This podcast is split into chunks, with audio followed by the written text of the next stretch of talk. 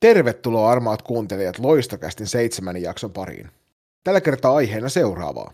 Ensimmäisessä erässä aiempien juttujen oikaisuja sekä hostien elämää koronarintamalla. Toisessa erässä iskeydytään naisten F-liigan pudotuspelien maailmaan. Kolmannessa erässä tavalliseen tyyliin juontajien huumorikukkasia, top kolme sekä muuta jorinaa. Podcastin lopussa lisäksi uusi tulokas, jatkoaika, jossa juontajat avautuvat naisten F-liigan ottelulähetyksestä. Minä olen Joni Saloja. Ja minä olen Julius Karilainen. Ja tämä on Loistokääs.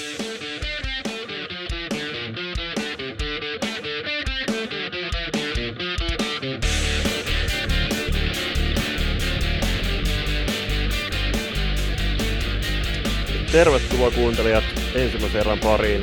Kyseessä on tosiaan Loistokästi seitsemäs jakso ja itse asiassa 20. jakso, mitä me Jonin kanssa nauhoitellaan. Joni, mitä sulle kuuluu? Eipä tässä ihmeempiä, eipä tässä ihmeempiä tällainen pääsiäisloman kynnyksellä, tai miniloman ehkä tässä tapauksessa, kun neljä päivää saa ilman töitä olla ja rauhassa nauhoitella podcasteja. Mitäpäs julppa sinulla? No ihan hyvä, kiitos. Olin tota, tänä aamu koronatestissä ja nyt odotellaan tuloksia. Pointti on siis ihan hyvä, ettei, tota, ettei siinä mitään. Et jos testi on negatiivinen, niin lauantainahan meidän pitäisi nauhoitella sitten taas vallokeilaa. Ja sitten tällä hetkellä mulla on aika hyvät evät tässä, että banaani on ja tämmöisestä Lapin kuksesta nautin kahvia, kun taas illalla nauhoitellaan tätä jaksoa. Nyt näillä eväillä kohti podcastia. näillä eväillä kohti podcastia, joo. Mitä siellä oli aluehallintovirasto on jatkanut näitä sulkutoimia 18. huhtikuuta saakka, ja se luonnollisesti vaikuttaa myös meidän seuran toimintaan. Onko ollut jo niin, tästä jotain tietoa kuulijoilla? Joo, tietystikin tuolta meidän seuran toiminnanjohtajaltahan tuli, tuli tässä meille vähän infoa asiasta, ja tosiaan edelleenkin 08 syntyneitä sitä nuoremmat saa harjoitella, kunhan muistetaan siitä muusta ohjeistuksesta pitää kiinni, eli siellä oli ne ryhmärajoitukset ja etäisyysrajoitukset ja maskien käytöt ja käsien pesut ja muut sellaiset, mitkä tätä koronaelämää tällä hetkellä varmaan itse, itse kullakin meistä vähän määrittää. Niin. Et jännit, jännittävä taas sinällään, että et edelleenkin kun ei olla, ei olla niin kuin ensikauden joukkueisiin siirretty, eli tässäkin tapauksessa meillä D-tytöissä tai T14-tytöissä tuo 0708 ikäryhmä on edelleen kasassa, niin se on aika mielenkiintoista, että pitäisi puolet joukkueesta tiputtaa aina pois siinä vaiheessa, jos haluaa lähitreenejä pitää, mutta katsotaan kovasti, jos ensi viikolla on ajatuksena, että että siirryttäisiin taas siihen hommaan, että mentäisiin pienryhmissä vähän harjoittelemaan nyt, kun toi kevät on täällä Turkkusessa ehtinyt aika pitkälle ja lämpöä riittää. Joo, siis päästään näihin rajoituksiin vielä tarkemmin tuossa kolmannen erän parissa, mutta täytyy, täytyy kyllä myöntää, että tota, tää, toi edellinen kuukausi eli maaliskuu, niin sehän meni meillä eetytöissä itse täysin, täysin niin kuin etäreenien muodossa, to, tai no, ei me mitään etäreenejä pidetty, että otettiin aika tietoinen valinta, että pidetään nyt selkeät taukoa ihan salibändissä, mutta tota, tämän viikon alussa laitoin tytöille viestiä, että toivottavasti on ollut kiva, kiva tauko salibändissä, mutta nyt olisi pikkuhiljaa tarkoitus joukkueena palata lajin pari etäreenin parissa.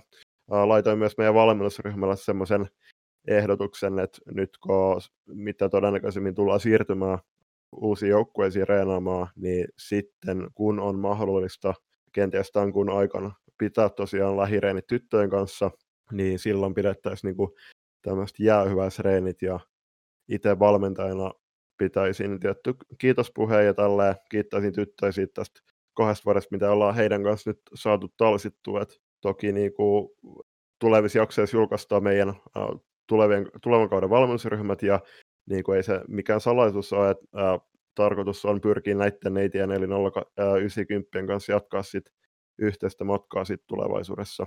Joo, meillä tosiaan tuossa maaliskuussa ollaan ahkerasti kaksi kertaa viikossa vedetty etätreenejä ja tänään ensimmäisen kerran minun toimestani vähän lähdettiin luistamaan tuosta ja vedettiin tämmöiset Discordin välityksellä pelitreenit.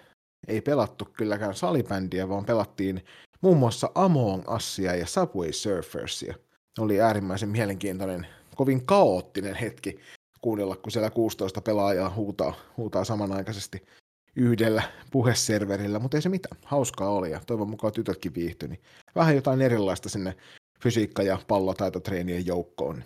Se tekee varmasti meille kaikille hyvää. Joo, ja mä itekin sain kunnian olla siinä teidän ää, reenistä mukana. Tosin mä en siihen Among Usiin tota, ns. sortunut, että tota, pitää jostain, jostain tämmöisestä päätöksistä pitää kiinni ja sitä peliä mä en ainakaan hetkeen tule vielä pelaamaan. Mutta to, tosiaan tosi kiva ja se on niinku tärkeää just, että tota, tyttöjen kanssa niinku pitää sitten niinku, ää, porukkaa kasassa ja ei niinku unohda sitä, että ollaan kumminkin yksi ja sama tiimi vieläkin. Että tota, tarkoitus, että vaikkei nyt lähireineen tota, päästä pitämään, niin kuin se, niin se sanontakin kuuluu, niin otetaan fyysistä etäisyyttä, mutta henkistä läheisyyttä. Joo, kyllä sen tuossa huomaa omasta joukkueesta pikkuhiljaa, että alkaa kyrsimään tämä epä, etätreenaaminen. Toki nyt on kaksi kautta mennyt sillä tavalla, että ollaan enemmän tai vähemmän oltu kärsimässä siitä, että ei saada yhdessä tehdä joka se.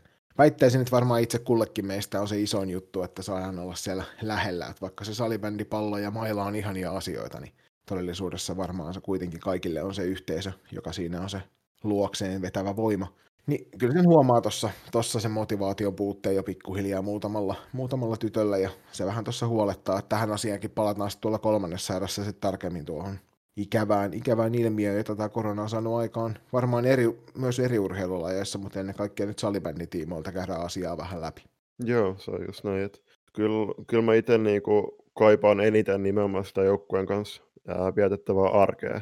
Et se on kumminkin ollut tota, nämä kaksi vuotta, kun on ollut seurassa, niin se, että tota, kolme kertaa viikossa ollut harjoitukset, niin kyllä se, ja varsinkin nyt kun tämä Loistokas tuli kanssa ohjelmaan, niin kyllä niin kuin se, että ei ne reeni, reenit tee pelkästään sitä, sitä, että se ei ole pelkästään se puolitoista tuntia, mutta vaan se just, että se aika, mikä, mikä siihen käytetään, kun suunnitellaan niin kuin oman valmennusryhmän kanssa ja näin, että tota, kyllä kyllä se joukkue on toinen, toinen perhe ja kyllä sitä kaipaa, kaipaa tota tosi paljon.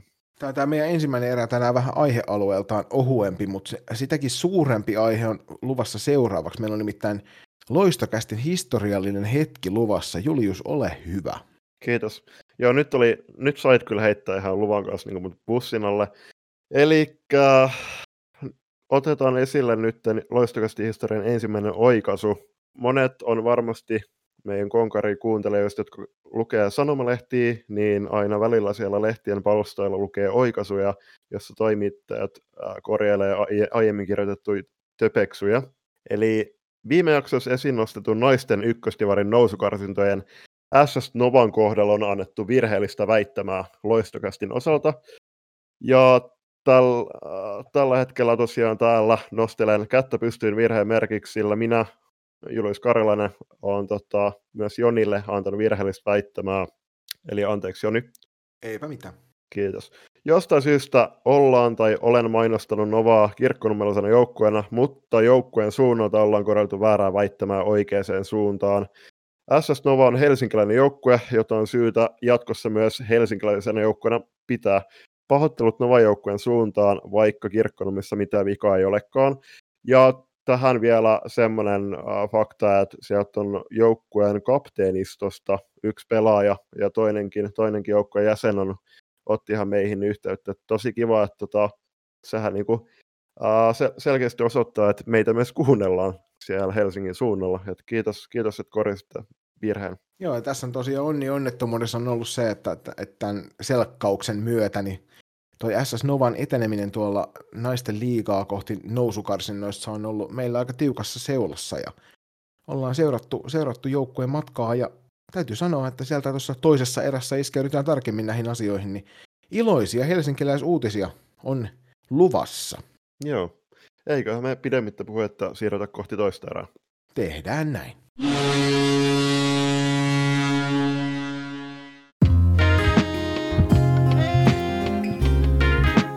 Lisää sählyä sinunkin elämääsi. Tarjoaa Loistokäästä. Ja tervetuloa Loistokästin toiseen erään. Luvassa tässä erässä on julmettoman suuri paketti sekä naisten F-liigan että sieltä ykköstivarista ylöspäin pyrkineiden joukkueen otteluista. Ja lähdetään suoraan liikenteeseen Julius noista NLP-nousukarsinnoista, jossa ensimmäisessä erässä mainitsemamme SS Nova teki aikamoisen uroteon. Joo. Nova ja Uuskarlapyyn ylpeys Blue Foxi kohtas no, ykkösdivarin nousukarsintojen finaalissa. Ja ne pelit pelattiin viime viikonloppuna poikkeuksellisesti molemmat ottelut tuolla Stars Arenalla Espoossa. Tähän, tähän väliin muuten mielenkiintoinen fakta, että Stars Arenahan on Norte Starsin kotiareena. Et, et ilmeisesti Noval, en tiedä, että mikä Novan oikea kotihalli sitten on, vai onko se nimenomaan toi Stars Arena. Joo, en osaa tuohon sanoa.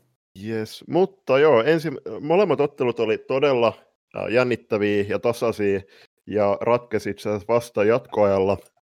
Ensimmäinen ottelu päättyi 5-4 Novan voittoon, jossa Paloniemen Jasmin viimeisteli Hanna-Ritta Töllin syötöstä voittomaalin. Blue Fox johti tuota kamppailua 2-4 vielä äh, ennen vikaa vitosta, kunnes Nova tuli tasoihin kuuden sekunnin sisään tuleiden maalien kanssa. Tätä Jonnin kanssa äh, jännitettiin sieltä tilastopalvelun maagisilta sivuilta käsin.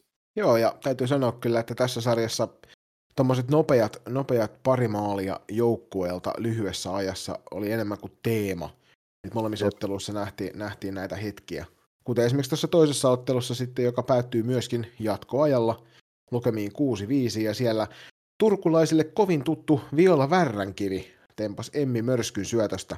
Just 23 sekuntia oltiin, oltiin yli tota, jatkoaikaa saatu pelattua, ja siinä vaiheessa Viola iskee voittomaali tuolle otteluun, ja näin sinetöi SS Novan nousun naisten liiga b Joo, Tämä oli kyllä äh, tosi viihdyttävä se Violan haastattelu. Tu, äh, tunnen Violan äh, ihan, ihan sieltä tota, kouluvuosista lähtien, kun on Violan isoville on mun vanha frendi.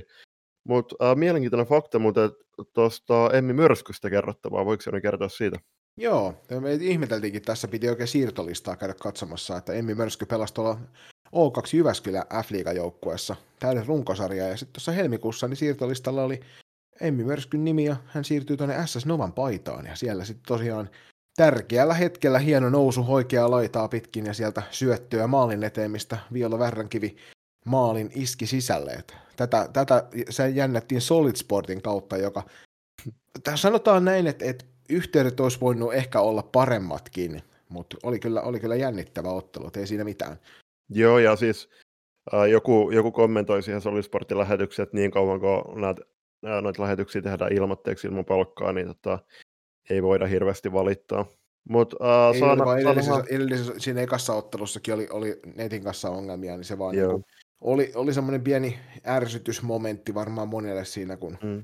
Toivoo noita näkevänsä nyt varsinkin, kun paikan päällä ei pysty olemaan, niin olisi ollut mukava nähdä kyllä. Mukava Just. nähdä kyllä ihan alusta lähtien, mutta kunhan ne kaikkein tärkeimmät, eli ne ratkaisuhetket oli näkyvillä, niin eikö se riitä Eikö se lähestulkoon riitä silloin jokaiselle? Kyllä. Joo, hei mä veikkaan muuten, että nämä niin naisten, myös nämä ykköstivarin nousukarsinnat on oikeasti niin kuin herättänyt tosi paljon kiinnostusta ihan ympäri Suomea, koska niin kuin tiedetään hyvin, niin junnusarjat on viimeksi pyörinyt tuossa marraskuussa, niin varmasti kaikki, kaikki niin kuin, kaiken salibändivain väen katseet on kaikissa niissä otteluissa, mitkä pyörii. Joo, melkein voisi väittää, että ei, toki, toki niin kuin ensimmäisessä erässä mainitun kymmähdyksen vuoksi ollaan ehkä tarkemminkin tästä, tästä otettu kiinni, mutta ei välttämättä olisi tullut otteluita seurattua, jos ihan normaali juniorisarjat olisi pyörinyt. Jep. Tuosta Emmi Mörskystä muuten sen verran, että kun hän nyt siirtyi niinku OK Jyväskylästä tuonne Novaan, mä en itse asiassa tiedä, kun siinähän pääkallon jutussa oli, että hän on niinku reenannut Novan kanssa aiemmin, niin asuuko hän sitten Helsingissä. Mutta kaikki varmaan tietää hyvin, että O2 Jyväskylän viime kauden päävalmentaja oli Seppo Pulkkinen, joka siirtyy nyt tänne olisiko ollut kahden kauden sopparilla tuonne Sveitsiin pelaamaan, niin saa nähdä, että siirtyykö Emmi Mörsky myös hänen perässään sinne sitten. Aika Vaikka näyttää. Pulkkisen Seppo kova mies, kova mies onkin, niin kyllähän siirtyy sinne Julius valmentamaan eikä pelaamaan. Niin, anteeksi, valmentamaan totta kai. Joo. Ja ei. Tuossa tosiaan, tota, että äh, nähtiin, saatiin uusia pelaajia sieltä taas niin kuin vähän suurempaan salibänditietoisuuteen, että tuolla Blue Foxin paidassa pelaa semmoinen neitoka niin kuin Liina Nyby, joka oli tuossa ottelusarjassa aika tehokas. Tehoin 3 plus 2 kahteen peliin, niin se kertoo siitä, että vaarallinen neitokainen on kyseessä. Ja Novan puolesta taas puolestaan Jasmin Paloniemi oli paras, paras piste hai. Tehoin 2 plus 3 noihin kahteen otteluun. Mutta siellä olisi aika isoa, isoa legendaa tuolla SS Nova riveissä. Joo, siellä on kilpauransa kevääseen 2017 päättänyt Jenni Morottaja, ja se Morottaja sukunimenä herättää kyllä mielenkiintoa, koska 83-ikäluokan Morottaja sattuu omamaan Inarin saamelaiset sukujuuret. en tiedä, onko ainut inarisaamenlaiset sukuerot omaava pelaaja, joka on joskus liikaa pelannut, tai ylipäätään salibändiä. Mikäli, mikäli siellä joku kuulijoista nyt tunnustaa, että itsellä on inarisaamelaisia sukujuuria ja salibändiä pelaa, niin saa laittaa viestiä, että kiitos loistocast at gmail.com. Joo, saamen kielestä on hauska juttu, mutta se kerrottakoon myöhemmin. Mutta joo, siis äh, Morottajahan on maailmanmestaruuden saavuttanut maajoukkuetasolla ja sen kylkää vielä kaksi MMHP sekä yksi pronssi. Ja sitten seuratasolla Jenni on louhinut kaksi Suomen mestaruutta, kolme SMHP yhden SM pronssin sekä vielä kaupan päällä siksi kaksi Eurocup hopeeta. Suomen kapisto halusi mestaruus ja kaksi hopeeta. Ja tosiaan aika mielenkiintoista, että 2017 päättänyt uransa, niin kilpailuuransa, ja nyt on niin kuin johdottanut omalla, omalla esimerkillään oman joukkueen sitten taas tänne liikaan. Että saa nähdä, että jatkoksi ensi kaudella. Ottelun jälkeiset haastattelut, oli, oli Jenni Morottajalta aika tunteikas haastattelu siellä, että mm. itselläkin tuli tippalinssiin, kun sitä katsoo, että kuinka iloinen ja onnellinen toinen on tuosta saavutuksesta.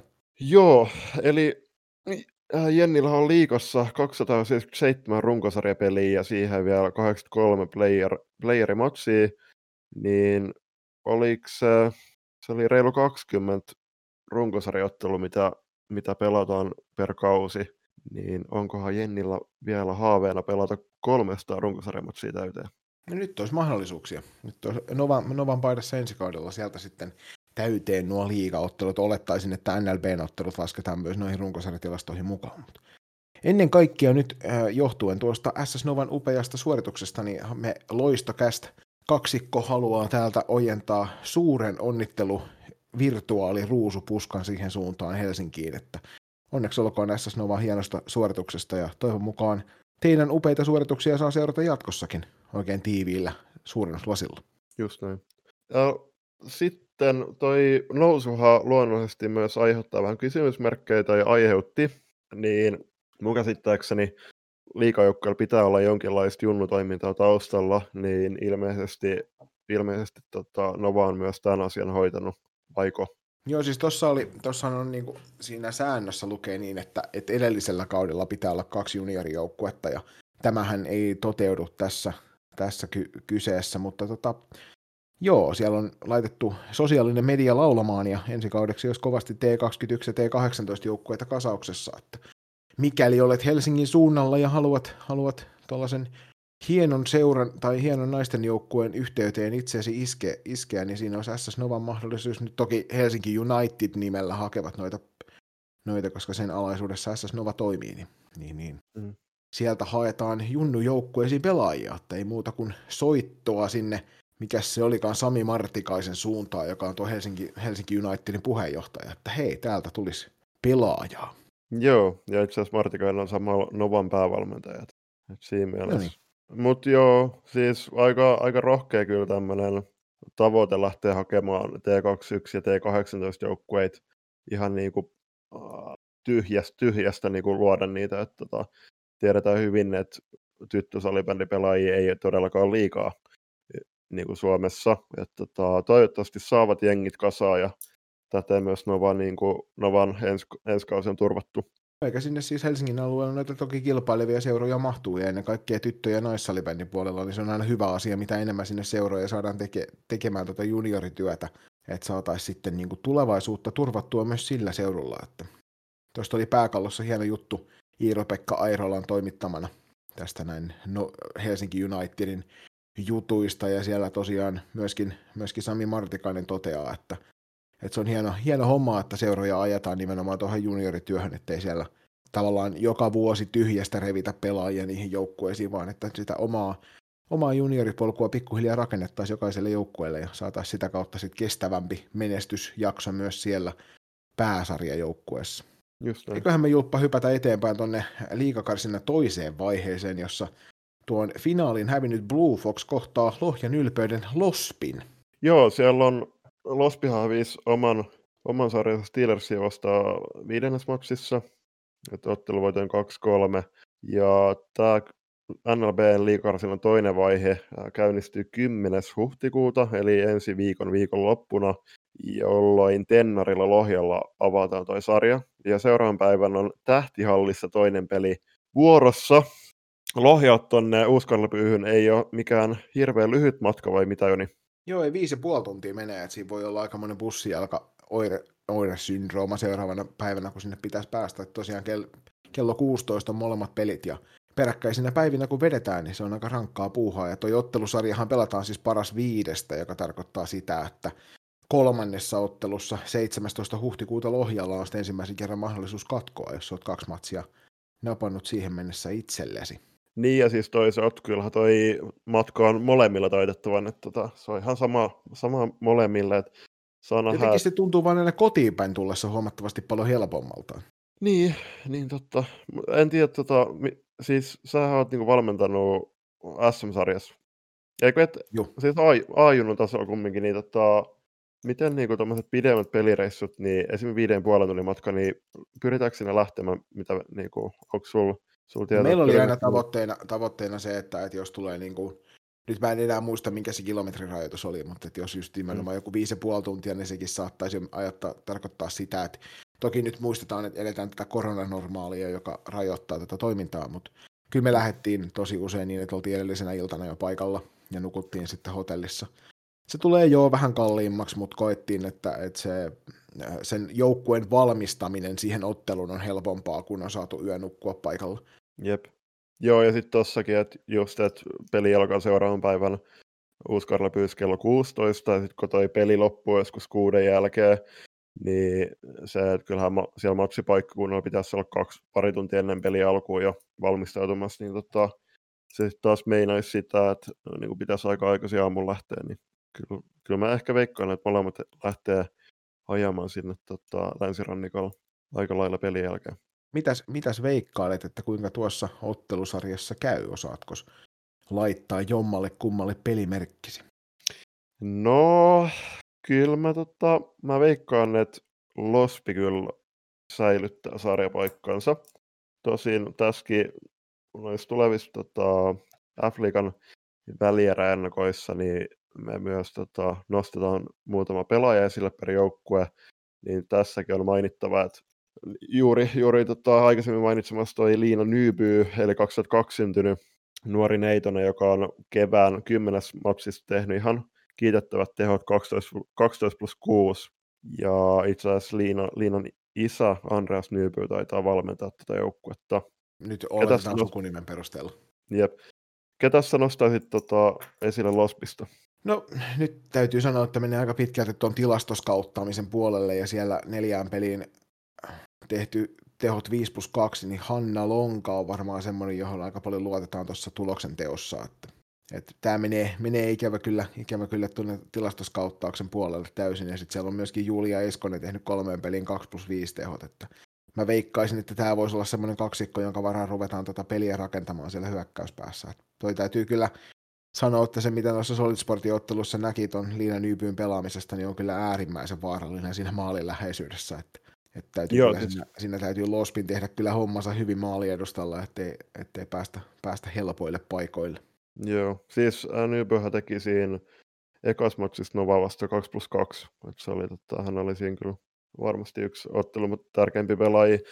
Uh, toi Hanne Lonkanen jutteli just meidän tota, pienekkisen Matin kanssa tässä illemmalla puhelimessa, niin sanoi, että tota, Lonka on myös ollut ikä, ikäkausi maajoukkueessa mukana joskus aiemmin, niin tuttu tyttö tai tuttu nainen. Ja Matti, Matti, Matti se tuppaa muistamaan kaikki ikäkausi maajoukkueet ulkoa, että Joo.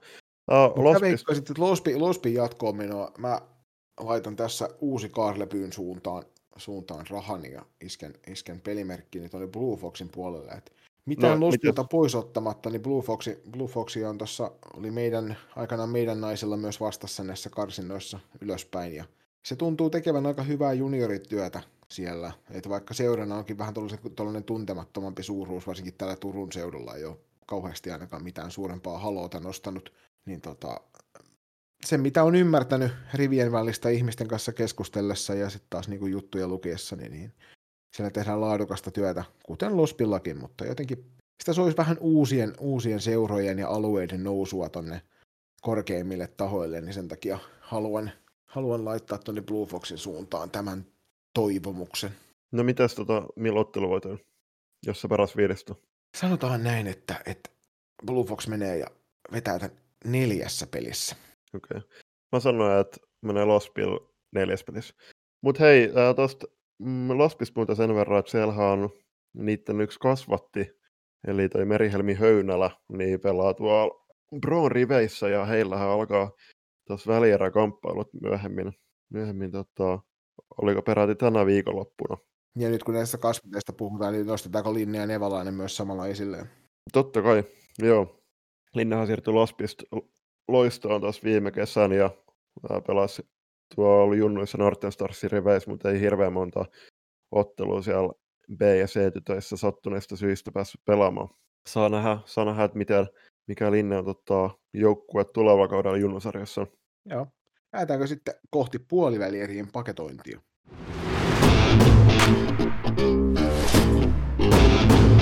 Tämänkin podcastin sinulle tarjosi sählyääliet.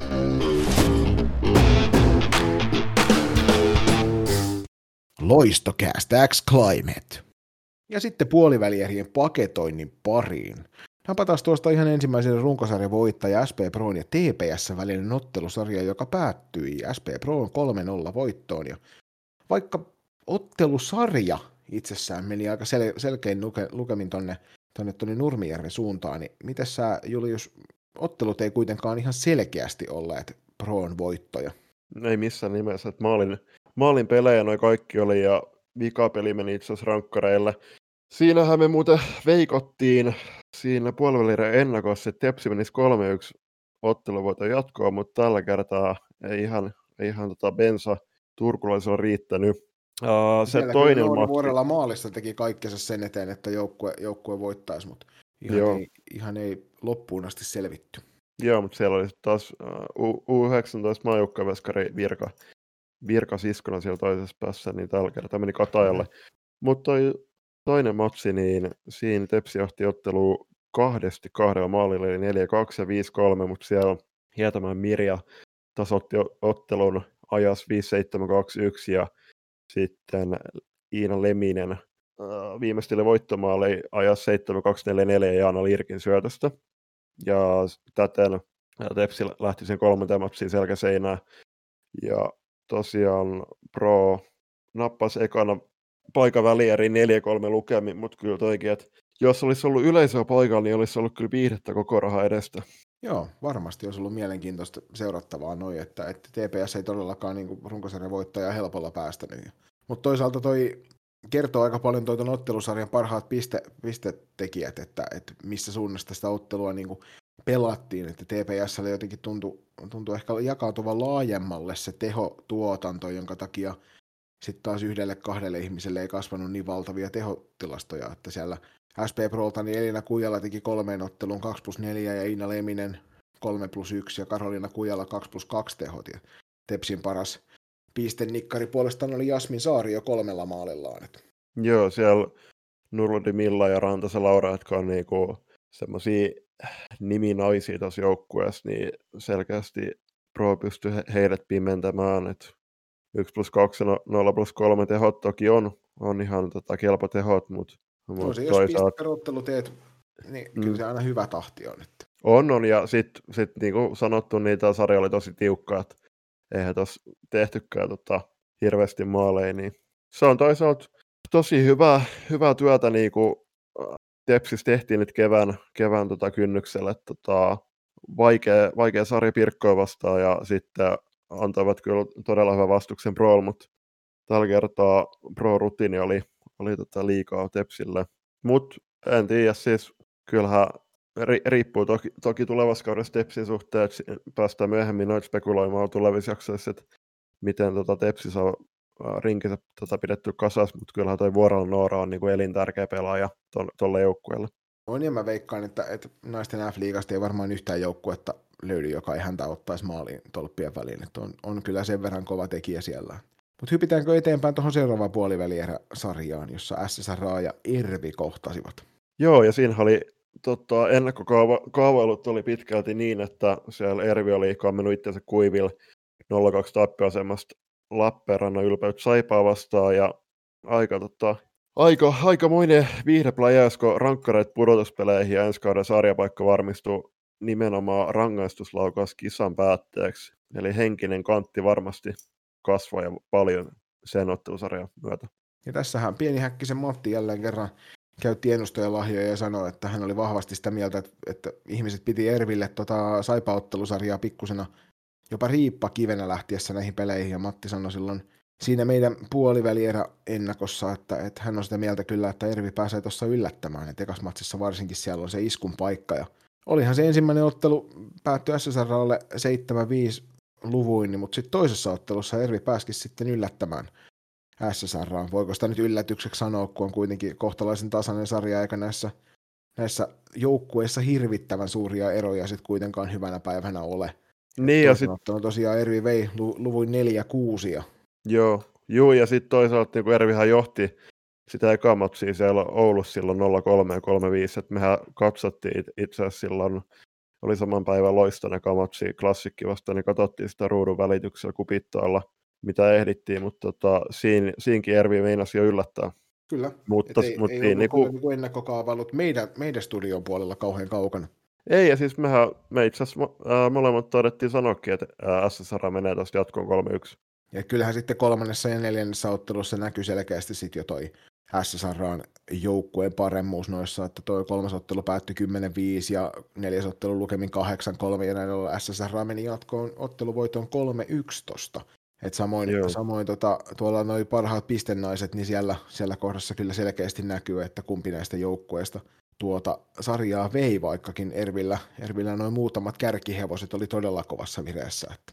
Joo, Niemelä Hanna jatko tuossa pudotuspelisarjassa siihen, siitä, mihin tota, runkosarjassa jäi, eli Niemelähän voitti sen runkosarjan pistepörssin 10 pisteellä, muistaakseni tietenkin 43 tehopistettä, ja tähänkin, tähänkin playerikevääseen on jo tehnyt neljän ottelu 7 plus 4, eli tota, on kyllä, on kyllä Niemelä lapa pysynyt kuuma myös näin kevään, kevään kynnyksellä.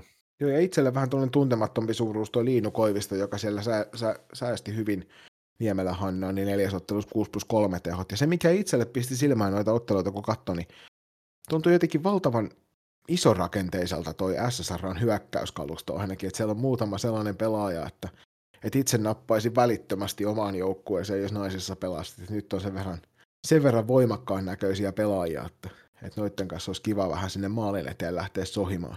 Joo, ja sitten äh, niin tuossa helmikuussa, oli se Maju, Majuleiri U19 ja naiset, kohtaus, niin siellä oli toi SSRn kapteeni Elli Kylmäluoma, myös silloin U19 maajoukkojen mukaan luonnollisesti, niin Kylmäluomahan on muistaakseni yli 180 senttiä pitkä, ja itsekin kun on 183 senttiä, niin kyllä tota, Elli tuntuu jotenkin tosi pitkältä, pitkältä muihin verrattuna, ja on tota, todella ulottava pelaaja luonnollisesti sen takia.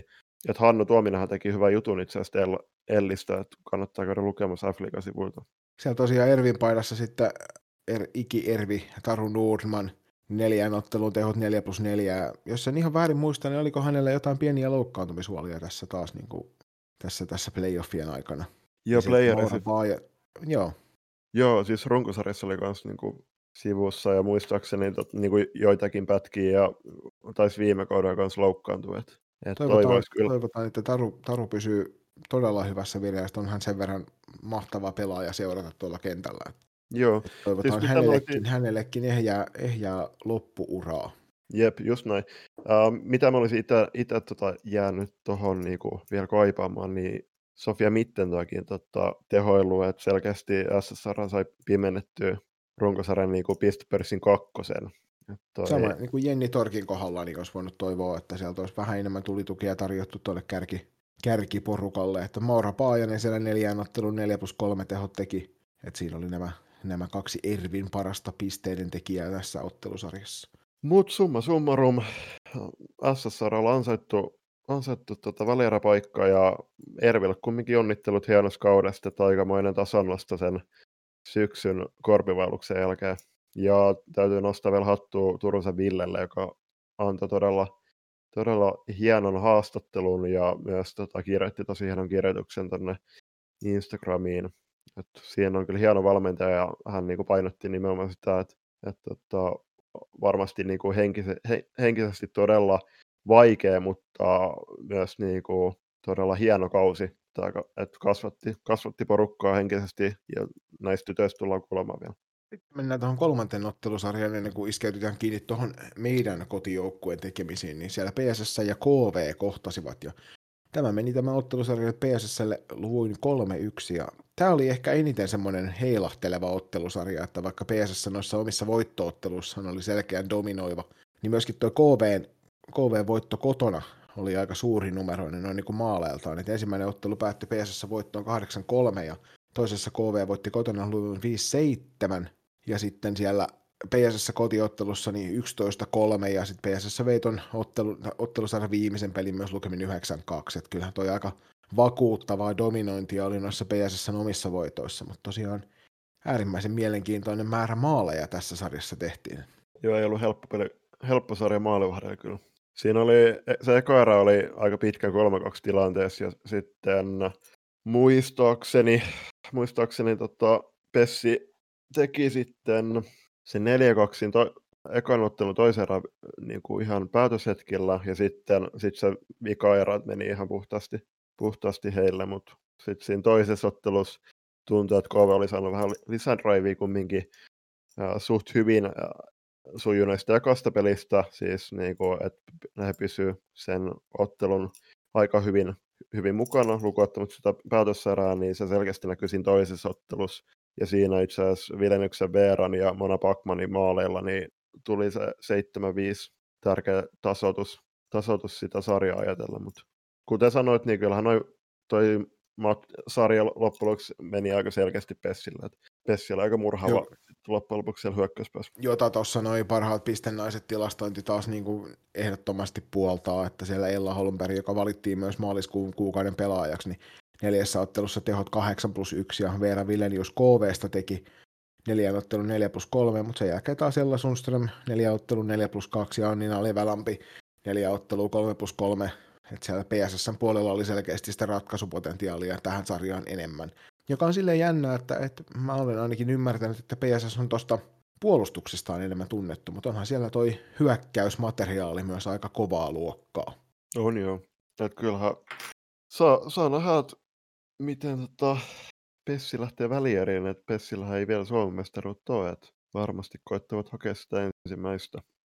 Ja hypätään sitten tuohon viimeiseen puolivälierä ottelusarjaan, jossa meidän armas kotijoukkue Punainen Loisto kohtasi klassikin. Ja tuon ottelusarjan klassik vei tiukan viiden ottelun sarjan jälkeen lukemin 2-3. Mitenkäs sä Julius tuon ottelusarjan näit?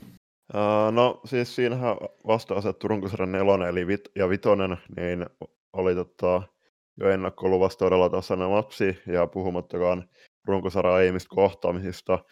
Itse asiassa silloin puolivälirä ennakossa, niin pienekkösen Mattihan sanoi itse asiassa, että tota, peli menee varmasti varmaan tota, viiteen matsiin, ja oikeassahan Midas oli jälleen kerran. Mutta uh, todella, todella tasainen sarja, mutta kyllä klassikko oli piirun verran parempi, ja kokemus näkyy näissä kovissa paikoissa, ja tähän sarja, sarja leimas se, että kaikki pelit meni vierasjoukkueelle, joka on sangen erikoista, että voidaan, voidaan miettiä sitä, että niin kuin toi Valtola Ulla haastattelussa sanoi, että jos olisi ollut yleisöä paikalla, niin olisiko koti, kotiottelun merkitys ollut suurempi. Niin, että tossahan tosiaan ensimmäisessä ottelussa täällä Turussa, kun pelattiin, niin klassikki otti täältä vierasvoiton lukemin 4-5 ja seuraavassa ottelussa sitten taas Loisto kävi Tampereella ryöväämässä 4-3 lukemin pisteet ja klassikki sitten taas puolestaan täällä Turussa niin vei lukemin 1-5 sen kolmannen ottelun ja neljännessä ottelussa Loisto sitten taas 5-1 lukemin tuolla Tampereella, että, että tässä näkee just, että kuinka, kuinka tota tasainen, tasainen tämä ottelusarja on. Tuossa viimeisessä ottelussa sitten vaikutti vähän siltä, että, että noi Loiston, Loiston paljon pelanneet avainpelaajat, niin olisiko heiltä vähän sitten menovesi loppunut kesken jo siinä ottelun loppua kohti, että se matsi sitten paketoitiin aika rumin lukemin siellä kolmannessa erässä ja päättyi sitten 30. Joo, joo toihan se ekomatsi oli siinä mielessä tota, tosi niin kuin mielenkiintoinen jo itsessä, että Loistohan tuli Pokarisen Lauran maalilla tasoihin ennen viisi minuuttia ennen loppuun, mutta sitten aika pitkä, melkein heti seuraavassa vaihdossa ottelusarjassa hyvin esillä ollut vielä Pennan ja sitten viimeisessä se voittomaali. Uh, voidaan, voidaan miettiä myös sitä niin kuin näkökulmaa, että Loistonhan joukkueessa aika paljon kirjoittavia pelaajia, ei mennä niiden taakse, mutta tota, on varmasti ollut tosi, tosi raskas kevät nyt tota, joukkueelle. Et en, en tiedä, onko vaikuttanut vähän myös se, että on ollut nämä kirjoitukset tässä myös kirjo, tota, pelien ohessa, että ei ole kyllä hirveästi mitään vapaa-aikaa ollut nyt. Onhan siellä toki oli tuossa klassikin puolellakin tuota samaa ikäluokkaa olevia pelaajia suurissa roolissa, muun muassa Laitila Alma siinä toisessa ketjussa, jolla varmasti sieltä U19-leiriltä tuttu meidänkin neitokaisille, niin varmasti on ollut ihan samanlaisia, ihan samanlaisia ongelmia monella siinä joukkueessa. Että se vaan jotenkin vaikutti, mitä pidemmälle tuo ottelusarja venähti, ja mitä alleviivas varsinkin neljännesottelussa toi Sanni Niemisen puuttuminen, niin tuntui siltä, että toi kokemus vaan yksinkertaisesti oli valttia tässä ottelusarjassa, että siellä tiukassa paikassa niin klassikin pelaajat otti ne tärkeät peitot ja ne ottelun ratkaisevat maalit jostain vaan löysi tiensä perille.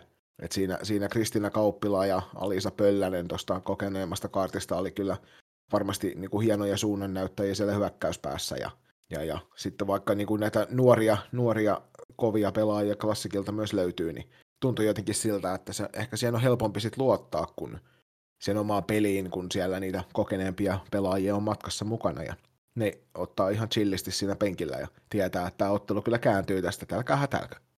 Niin ja siis niin kuin hyvin sanottu, ja sitten kun niin kuin ollaan puhuttu, että näitä, näitä sarjoita tai jokainen jengi varmasti lähtee päällisin tota, osin vetämään kahdella kentällä, niin ehkä siinä just se kokemus tota, nosti päätään esille, ja kun puhutaan hirveästi siitä taloudellisesta liikkumisesta siellä kentällä, ettei hirveästi hosuta ylimääräisiä tälleen, niin siellä just Kauppilan Kristiina ja Niemisen Sannin johdolla, niin kyllä niin kuin nimenomaan sanoit, niin siellä oli ehkä, ehkä just se tarvittava kokemus siellä penkillä, että tota, kun silloin, silloin, kun se oma peli vähän rakoilee näin, niin sitten on se tietty selkäranka, mihin tukeutuu. Sitten pitää nostaa vielä klassikista, niin Elsi Kangasarju niin oli ohittamaton kyllä, että tota, varsinkin Kupittal, että oli tota, Kupittaan kuningatar niin sanotusti siellä veskareiden taistossa, vaikkei Minni ei kyllä huonosti pelannutkaan. Joo, etenkin siinä kolmannessa ottelussa mä muistan siellä selostuskopissa miettineen, niin että meneeköhän ton, ton Neitokaisen taakse yksikään laukaus, jos ei siinä ole tyyliin viittä pelaajaa edessä ja se on täydellinen alakulma tai yläkulmalaukaus. Että hän tuntuu ottavan lähes jokaisen vedon kiinni. Ja näkeehän se toisaalta niin tuossa torjuntaprosenteissa tähän mennessä puolivälieristä, niin hänellä on ihan selkeä kaula verrattuna muihin siinä, että tällainen 85 prosentin torjuntaprosentti salibändissä on aika kovaa luokkaa, ja varsinkin kun puhutaan, puhutaan pudotuspeleistä, niin siinä kyllä Elsi Kangasharju on antanut klassikille enemmän kuin mahdollisuuden voittoon noissa peleissä. Joo, ja siis täällä on niinku, toki, toki tämä matsi, tää, tai tämä sarja meni viiteen matsiin, kun muut taas tota, selvisi neljällä tai kolmella ottelulla, mutta Kangasharjulla oli niinku viides matsista 99 torjuntaa ja 17 päästettyä maali, että on tota, kyllä tosi, tosi kova luokan mimmi. Ja sitten siellä on, on siellä niinku tosi hyvä kakkosveskarikin toi Mannila, johon myös turvautuu, että ei varmasti siitä jää kiinni.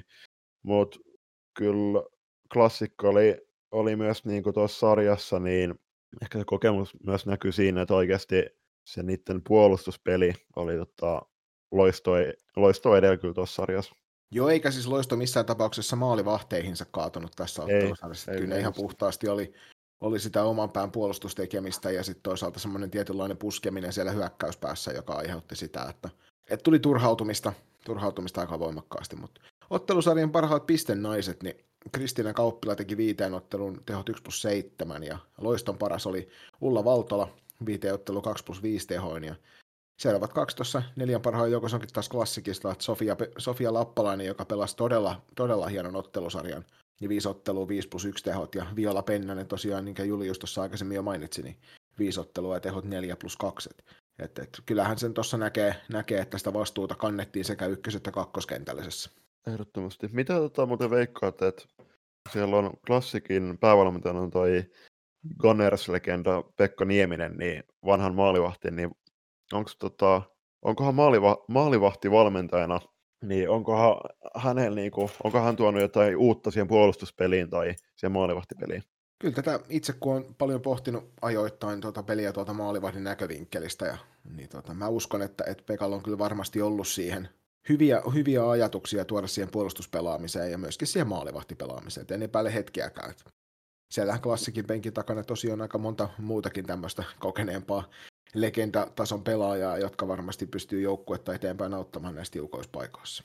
Joo. Siis tuossa puoliväli ennakossa niin oli tota, puheet siitä, että muistaakseni mainittiin, että klassikko siirtyy miesten edustuksen tapaan Tampereen tuonne Lempelä Ideaparkkiin pelaamaan ensi kaudeksi, niin nyt ainakin klassik lunasti itselleen vielä yhden matsin sieltä Tampereen Arenalla tuohon välierä-sarjaan.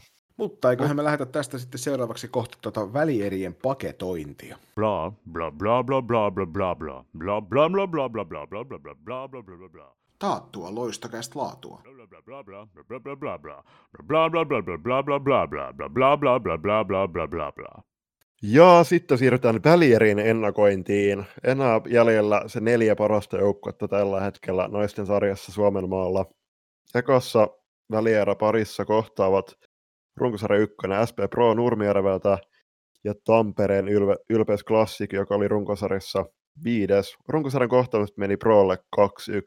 Joni, mitäs miettii tästä sarjasta?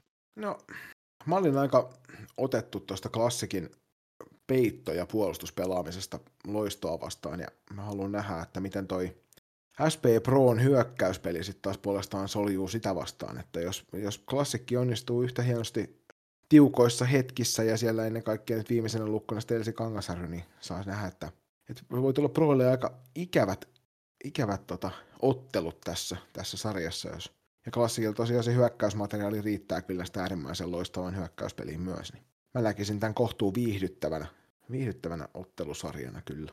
Joo, samoin mietteillä, että mä itse niin kuin, niin kuin sanoit, niin toi klassikin puolustus, niin se tulee olemaan, olemaan entistä tärkeimmässä arvosta tuossa sarjassa, jos klassik meinaa niin tuosta sarjasta kammeta itsensä finaaliin, mutta mä niin kuin uskon, että uskon, että tota, Proon noin kokeneet pelaajat, e-, eli esimerkiksi noin Kujalan sisarukset, niin se, että miten, miten ne vaikeat, vaikeat hetket pelistä selvitään, niin uskon, että kokemus auttaa niissä, ja sitä on niin kuin Prolla vaikka muille, joka No siinä mä veikkaan, niin. että tulee ehkä se isoin ero olemaan tämän ja sitten sen äskeisen klassikin vastusta, eli loiston välillä on se, että, että Prolta löytyy niissä tiukoissa paikoissa se, mihin tukeutua täysin, jos tuntuu, että nyt niin kuin peli ei oikein toimi. Et he, he luottaa varmasti kyllä siihen, että hei, mennään tätä omaa peliä, jatketaan vaan jauhaa, niin kyllä se sieltä pikkuhiljaa se rupeaa sieltä tulemaan. Ja se on just niin kuin sanoit, niin on varmasti yksi niitä suurimpia, suurimpia avainasioita tässä ottelusarjassa. Joo, siis sitä just uskoisin, että loistelu tulevalla kaudella niin on, on yksi tärkeitä tuota teemoja että löytävät myös itselleen semmoisen selkärangan, mihin nojautuu noilla, noilla hetkillä. Mutta, mutta takaisin tähän sarjaan, niin kyllähän tämä tulee olemaan myös maalivahtien kaksintaistelu, että siellä on U19 maajukkaveskari Julia Kata, joka, jota ennen kautta varmasti povattu tuonne myöhemmin, myöhemmin kesällä, sitten kesän lopulla pelattavien naisten U19-kisojen ykkösveskariksi, ja sitten vasta asettuu vähän kokeneempi, mutta mut kuitenkin myös tosi nuori 99 syntynyt Kangasharju, Kangasharju oli, hänellä oli aika huikea sarja loistoa, vasta, loistoa vastaan ja nollas aika, aika pitkälti myös noin loiston tehonaiset. Et miten, miten Kataja taas, niin Kataja taas voitti sitten sen oman, oman kaksinkamppailunsa mun mielestä tämän maan, ellei, ellei tota, peräti maailman yhtä tota, kärkiveskari no, Vuoron Nooraa vastaan, niin se on aika monen statement jo osaltaan. Kyllä, kyllä, ja varsinkin niin kuin nuori nainen, kun tuollaisen statementin antaa pudotuspelien ensimmäisen kierroksen, niin kertoo paljon siitä, että minkä tason maalivahti siellä on. Mä itse näkisin, että on niin kuin mielenkiintoisin kohta tuossa tossa menee tonne klassikin hyökkäyspuolelle, että miten se onnistuu tuota Proon rutinoitunutta puolustusta vastaan. Että siellä tosiaan aikaisemmin jo mainitsemani Sofia Lappalainen, niin tulee varmasti nousemaan vähän suurempaan rooliin siinä, siinä Alma Laitilan ketjussa. Ja sitten äh, tuossa loisto-ottelusarjassa ilmeisesti loukkaantunut Hanna Pukero, joka oli kyllä niin kuin todella näkyvässä roolissa siinä niissä ensimmäisissä otteluissa. Et mä toivon, toivon kovasti, että, että Pukeron neiti pääsee kentälle sieltä ja on taas vaarallinen hyökkäys päässä ratkomassa niitä pelejä. Että Näin mä näkisin, että toi on se mielenkiintoisin, mihin ainakin itsellä niin kuin suurin mielenkiinto kohdistuu. Joo, mutta sitten taas myös toi, että niin kuin maalivahtien avuksi, niin mulla itse ainakin tota, iski, silmään, iski silmään ää, toi Jokinen ja Mäkinen pakkipari klassikilta. Että se oli kyllä todella niin kuin pallovarma pakkipari, jotka niin kuin, kyllä jo välillä avasi aika näyttävästi loistaa, loistaa vastaan niin kuin ne, ne Meripotenssiin kaksi. Kyllä, meri et meri. Mutta Veikko, tosiaan nostel- nostellaanko vielä tuolta toi viiden Suomen mestaruuden Alisa Pöllänen, että varmasti kyllä niin kuin loistosarjassa paljon semmoisia pieniä juttuja, jotka, jotka tuli nopeita haltuunottoja, pieni omien jalkojen välistä vietäviä pieniä jippoja, joilla päästiin eroon niistä puolustajista. Että hyvin siellä on ZZ Top-tiimissä kasvatettu nuori, tai nyt vähän jo kokeneempi naisihminen. Toki tällä itse 40 kynnyksellä, niin voin sanoa hänestäkin vielä, että hän on nuori ihminen. joo, hän on mua vuoden nuorempi. Tiedätkö muuten, mikä Alisan e- ensimmäinen harrastus on ollut? No, kerroppa. Jääkiekko. Hän on Sapkossa aloittanut jääkiekon harrastamisen. Go Niin, Sapko. Aika. Veikkauksia olit kyselemässä. Joo, veikkauksia tähän sarjaan. Niin paljon kuin mä uskonkin, että tästä ottelusarjasta tulee kohtalaisen tiukka. Siellä saattaa olla hyvin se yksi SP Pro, vähän semmoinen isompi revitys kotiottelu, mutta mä veikkaan silti, että SP Pro vie tämän ottelusarjan suoraan luvun 3-0. Tota, mä uskoisin, että toi ekoottelu tulee määrittää, määrittää tuon ottelusarjan suunnan, eli miten Classic saa siinä tota, kerätty itsensä ja tsempattu, että toi on kumminkin varmasti niin kuin henkisesti tosi raskas sarja. Sarja oli loistava vastaan, että, että, että. Mä veikkaan, että Classic nappaa ekastuttelusta voiton, mutta Pro vie kolme seuraavaa, eli Pro menee finaaliin ja otteluvoiton 3-1. Ja toisessa välierässä vastakkain on runkosarjan kakkonen SSRA ja Porvoon salipentiylpeys PSS. Ja siellä runkosarjassa ottelut meni SSRAlle 2-1. Ja nyt tosiaan tuossa ylemmässä jatkosarjassa pelasivat ja molemmat, molemmat joukkueesta otti sielläkin yhden voiton per naama. Mitenkäs sä Julius näet ottelun sarjan avaimet tuossa? No, Pessihän on tunnetusti aika, aika kova ja semmoinen rutinoitunut puol- puolustukseen tukeutuva joukkue, joka, tota, jolla nimenomaan myös on se, se eräänlaisena selkärankana, mihin tukeutuu. Mutta se olennaisin kysymys varmasti tässä sarjassa on, että jatkuuko rankkojankkojen liito. Että heitähän joistain suunnasta povattiin runkosarjassa he, tota, voittajiksi, ja sitten taas joissain, joissain tota, suunnilta niinku, huudeltiin, että jossain vaiheessa liito, liito tosiaan tulee loppumaan, mutta mitä vielä ainakin tällä hetkellä Oulun ylpeys on näyttänyt, näyttänyt kaikille epäilijöille, että mistä, mi, mistä, mistä, mistä päin tuulee, ja kyllä mä itse näkisin, että rankat ankat lähtee tähän sarjaan kyllä pienoisena suosikkina. Ja mä väin, tämä saattaa, olla, tämä saattaa hyvinkin olla semmoinen pidempi sarja, jossa, jossa vaihdellaan niin kuin kovien kotiotteluiden iskuja. Ja tota, todella mielenkiintoinen parivaljakko kyllä, että nämä, nämä joukkueet on kohdannut sen verran monta kertaa jo tähän mennessä, että varmasti ei tule minkään, minkäännäköisiä yllätyksiä taktiikoissa, eikä siinä, että miten ne pelaajat pelaa ja ketkä on ne yksittäiset, yksittäiset voimahahmot siellä joukkueessa. Niin vaikka tuossa sitten seuraa heitä kohdassa, mikä kohta käydään läpi, niin sinne on nostettu näitä, näitä, näitä vähän niin kuin tun... selkeästi tunnettavimpia pelaajia, niin mä näkisin, että tässä ottelusarjassa saattaisi hyvin olla se ero siellä, että miten ne alemmat ketjut suoriutuu omista tekemisistään. Että löytyykö, löytyykö kummalta se kovempi kolmoskentällinen, joka pystyy joko antamaan vähän sitä lepoaikaa niille kärkihevosille tai jopa ottamaan yhden, kaksi tärkeää kaappia tiukkoihin paikkoihin. Niin sieltä mä veikkaisin, että saadaan niitä ottelusarjan avaimia löytyä. Toi oli erinomainen haku, että mitä mä seurasin tuossa Stepsin ottelusarja Oilersia vastaan miesten puolella, niin se on nimenomaan näissä tota, tiukoissa, tiukoissa sarjoissa, niin yleensä just se maalivahtipeli ja sitten erikoistilanne pelaaminen sekä ennen kaikkea nimenomaan noin kolmoskenttien väliset taistot. Et, et todella hyvä pointti ja itsekin uskon tuohon, tohon, että niin kuin sanoit, sanoit noissa seuraa heitä, niin siellä nostetaan silti esille totta kai Hannu Niemelä, joka voitti runkosarjan pistepörssin tosiaan niillä 43 pisteellä ja on playeri ykkösenä myös 11 pisteellä.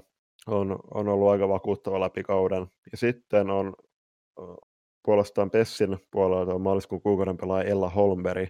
Eli, eli vaik, vaikka vaikka tota, katsotaan niitä alempia ketjuja, niin myös pitää, pitää näitä tunnettuja kärkihevosia totta kai seurata tar- tarkalla silmällä ja varmasti myös heidän, heidän panos tulee olemaan erityisen tärkeä. Mitä Julius veikkailit, että ottelusarjassa käy? Tämä menee Game Vitoseen ja siitä SSR vielä loppujen lopuksi siellä Kastellin illassa, tai voi olla päivälläkin pelataan se Game Vitoinen, mutta vie sen kahden maalin erolla. Ottelu voitot 3-2.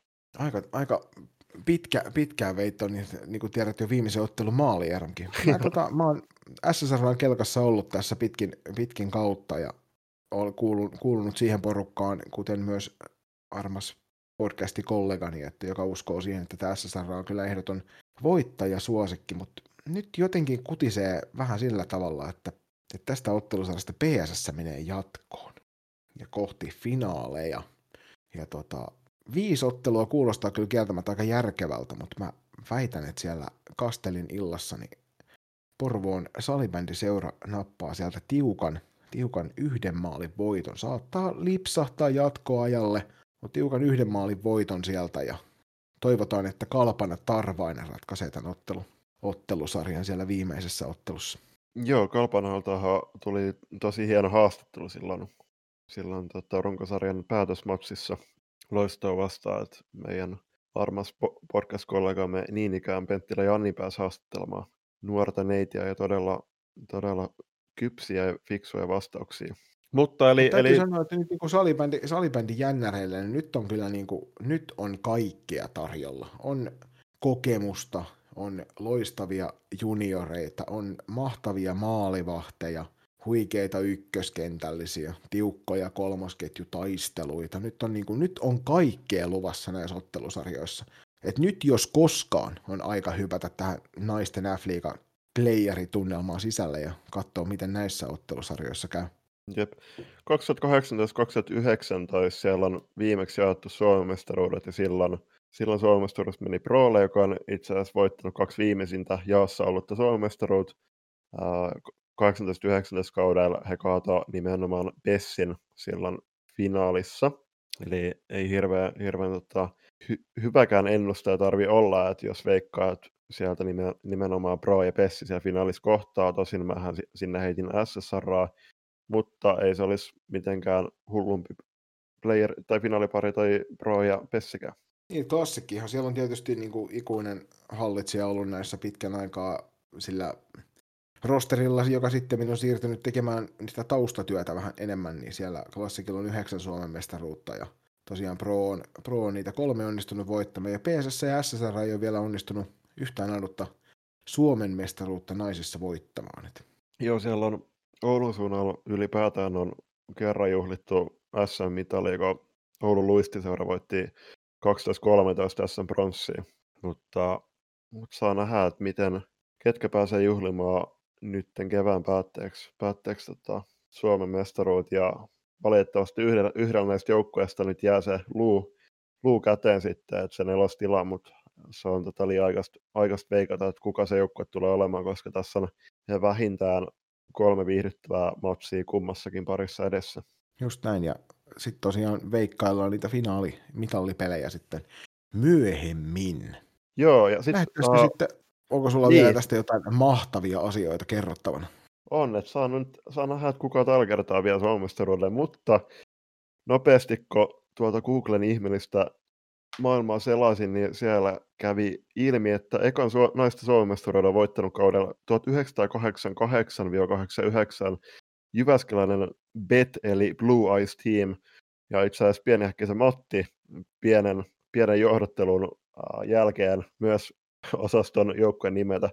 Silloin hauskan faktan on se, että silloin siinä mitalikolmikossa oli kaksi ahvenanmaalaista, tarkemmin ottaen Maarihammennosta joukkueet, eli NGD ja Viking Åland Sport Club, mutta ei ole sen jälkeen maarihammenalaisia mitalikolmikossa nähnyt, että et, et, saa nähdä, että milloin Ahvenanmaan su- suuruus tulee takaisin, takaisin liikakartalle.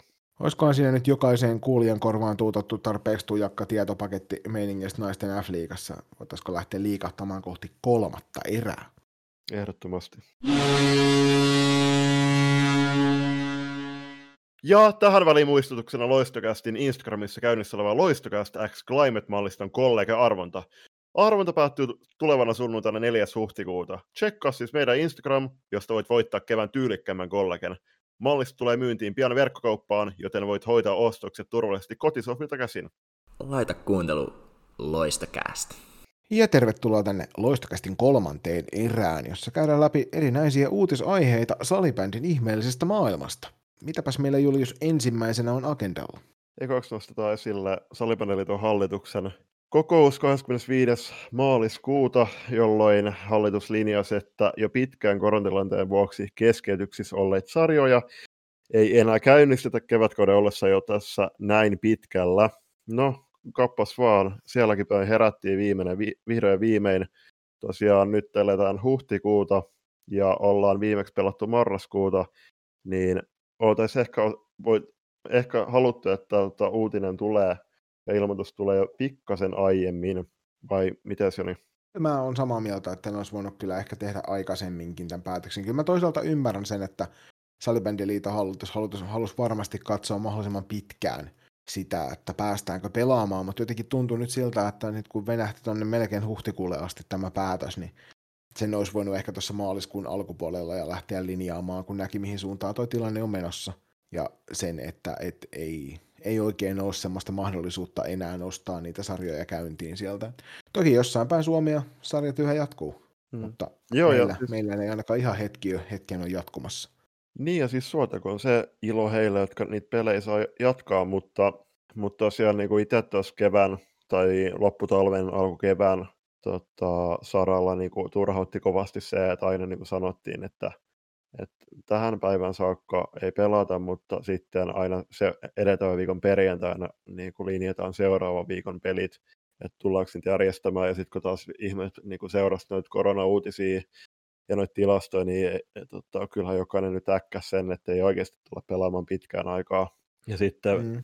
tosiaan niin kuin marraskuun jälkeen, niin me ollaan ylipäätään, ylipäätänsä esimerkiksi e-tyttöjen kanssa, niin me ollaan tuossa 5 tai 6 harjoitusta saatu vedettyä, että ollaan oikeasti saatu pelata, niin tämä on ollut kyllä tosi raskas kausi henkisesti tota, ihan jokaisella varmasti, ja mä toivotan kaikille tsemppiä, mutta niin kuin pitää vielä mainita se, että eihän, niin kuin sanoit, niin eihän, eihän hallitus näitä kiusallaan tee, ja heillä on ihan hyvä, hyvä ja varmasti rehti tarkoitusperä näissä, että pelaamahan me jokainen halutaan, ja tässä on jätetty pieni takaportti, että 08 syntyneet ja sitä nuoremmat, eli alakoulun kutoset, saattaisi pystyä saamaan päästä pelaamaan sitten vielä kevään, kevään aikana, mutta tässä on se ongelma nyt, että kun nyt linjataan, että 08 ja nuoremmat, eli alakoulun, kutose, ala, alakoulun oppilaat saisi tätä ehkä jossain vaiheessa pelata, niin siinä on se, että kun nämä ikäluokat vaihtuu tulevaksi kaudeksi, niin mikä ihmeen järki on tota, pitää, pitää niin kuin ns. löysässä hirressä näitä, näitä nuorempia ikäluokkia. Et mun mielestä olisi vaan, vaan hyvä, hyvä asia niin kuin ihan jokaista, jokaista tota, ikäluokkaa ja joukkuetta ja pelaajaa ajatella, että siirryttäisiin tulevan, tulevan kauden joukkueisiin jo. Ja sitten kun se koronatilanne kenties vaikka ensi kuussa toukokuussa ää, pa- olisi vähän parempi ja helpottaisi, niin silloin päästäisiin pelaamaan niitä pelejä, mutta eihän niinku, ei niiden pelin luonteet tule niinku mitenkään muuttumaan, on, se, on ne sitten vaikka sarjapelejä tai sitten ihan reenipelejä, kun ei niissä oikeasti ole niinku mitään, mitään niinku voitettavaa jaossa. Niin ja nyt täytyy sanoa, että tässä ensimmäisessä ottelussa, mitä päästään tämän tauon jälkeen pelaamaan, niin niissä on kyllä aika hurja meininki joka tapauksessa, vaikka panoksia ei olisi. Että jokainen on varmasti sitä seuraavaa peliä oottanut kuin kuuta, kuuta nousevaa, ja kun siihen vihdoin päästään, niin mä uskon, että siellä on sitten niinku hurja laukka päällä kaukalossa.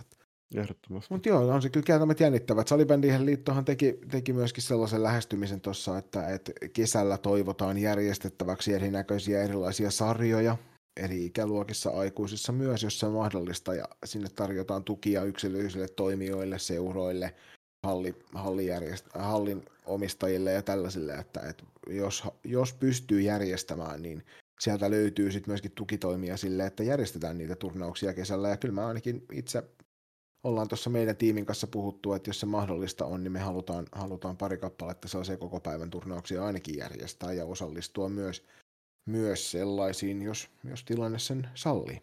Ehdottomasti. Ja sitten mä tuohon viime kesän palaan, niin silloin kun tota, palattiin siitä koronan tota, tuomalta tauolta ensin lähireeneihin ja näin, niin mehän tota, koko kesäkuun pelattiin silloin niin joukkojen sisäisiä reenimatseja.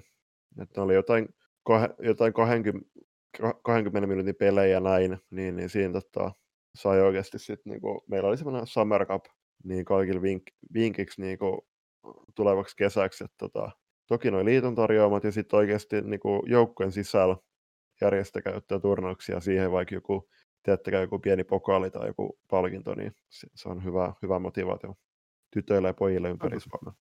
Toivotaan tosiaan, että, että tilanne sen verran tästä nyt näyttäisi niin kuin tämä loppuviikko, niin tässä pääsiäisviikolla niin näyttäisi vähän siltä, että saattaisi helpommaksi muodostua toi loppukevät ja alkukesä. Toivotaan, että sieltä, sieltä meitä kohti ilmestyy uusia pelejä.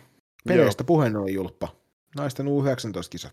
Joo, eli kisat siirtyi kolmannen kerran. Vielä pitää palata tuohon, että jokainen varmaan on huomannut, että toi päätös, hallituksen päätös ei koske pääsarjoja, eli F-liigaa ja Divari pyörii ihan normaalisti. Siellä on kevään tärkeimmät pelit vielä usealla, useammalla joukkueella edessä, kuten äsken välierä koska kaavailtiin. Mutta joo, siellä on naisten U19-kisat siirtynyt kolmannen kerran ja uusi yritys on vuorossa syyskuussa. Kisat on määrä pelata Uppsalassa.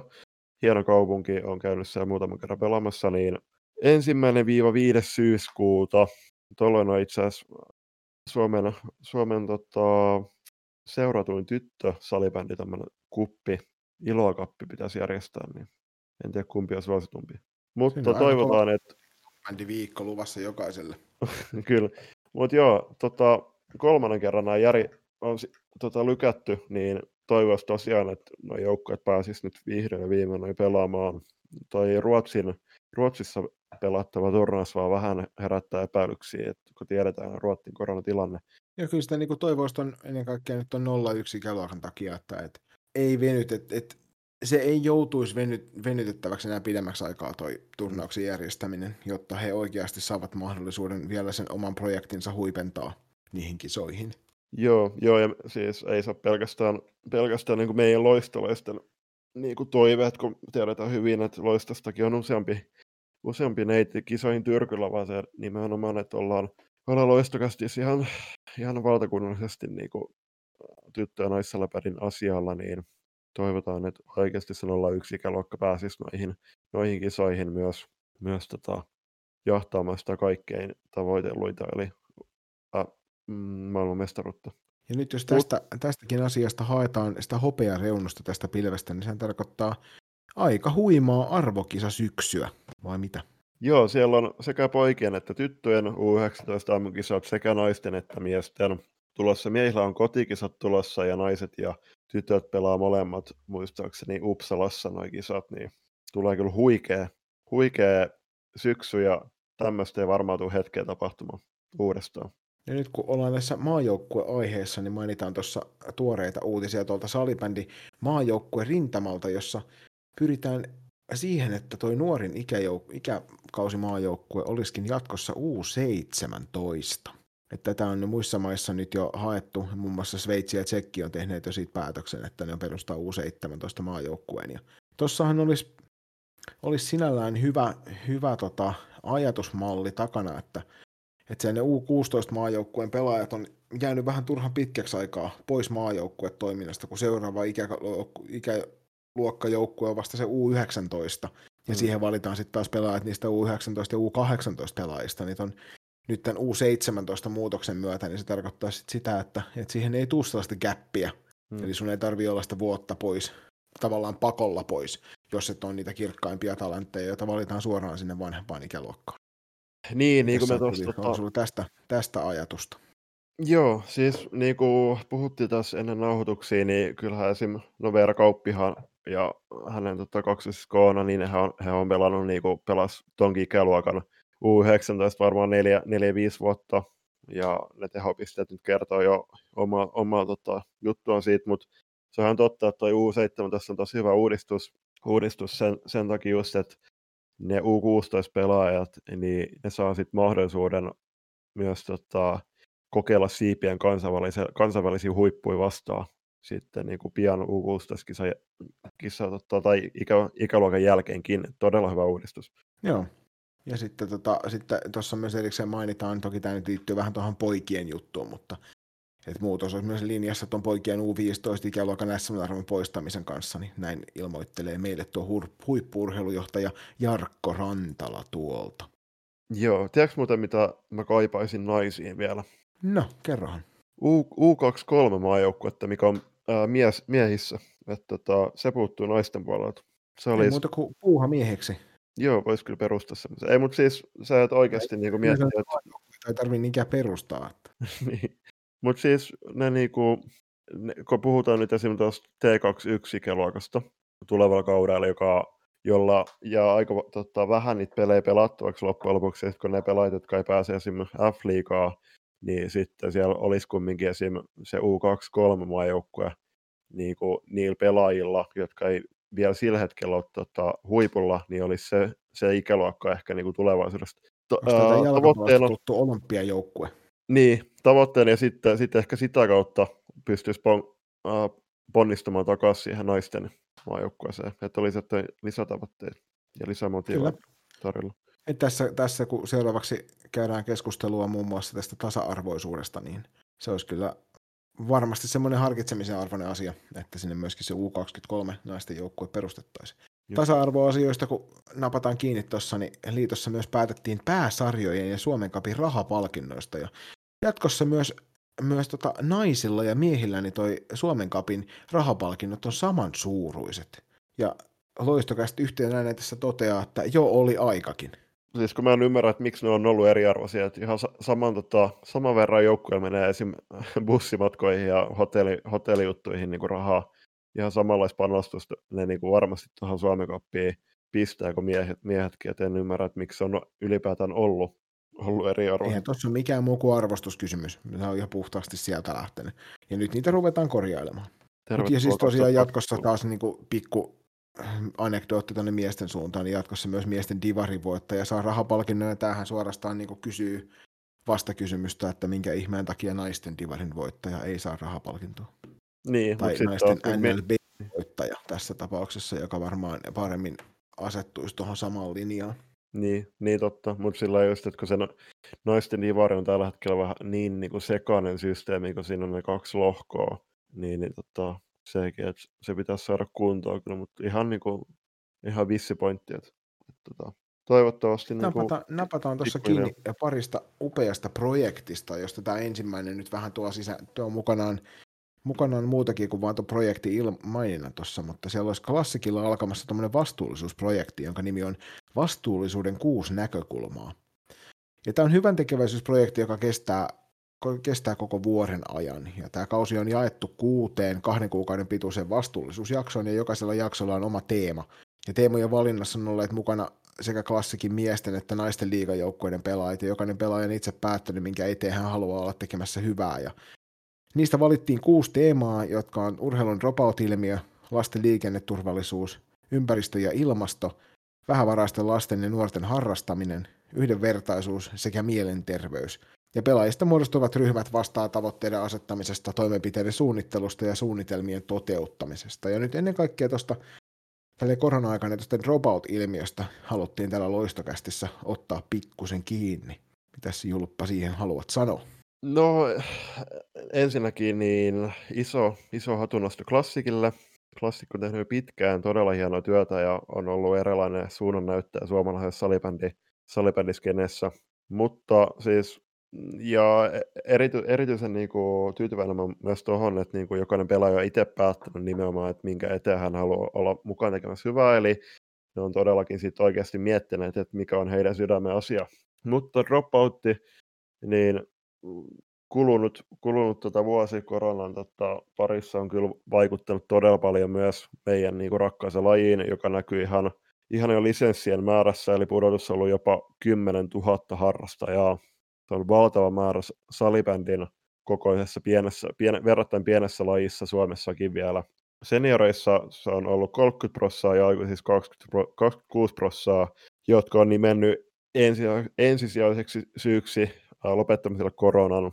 Mm, ja sitten toikin, toi on niinku to, tosi huolestuttavaa, että junioreissa suuri syy on ollut, niinku, että harrastaminen ei ollut enää hauskaa, ja sitten, että ovat keskittyneet toiseen lajiin tai harrastukseen, ja tässäkin myös niin kuin näkyy selkeästi esimerkiksi se, että niin varmasti viime keväänä, kun tämä korona tuli, ja kun salibändissä ei päästy pelaamaan ja näin, niin sitten kun sitten taas puolestaan ne, se futis, futis jatkui siellä ulkona, ulkona tota, aina normaalina var, suurimmaksi osaksi, niin varmasti niin kuin aika usein, usein salibändin lopettanut pelaaja siirtyi myös sinne futisvihereiden puolelle. Niin tuostahan siis tosiaan kysyttiin näitä lajinvaihtajilta sitä, että mikä se uusi laji oli, ja se top kolme oli tällaisia asioita, just johon toi, toi korona vaikuttanut tosi vähän, eli kuntosali, johon siirtyi 44 prosenttia, ja lenkkeily, jossa oli 37 prosenttia, ja sitten myöskin kovaa nousua tekemä e-urheilu, johon siirtyi 29 prosenttia noista lopettaneista.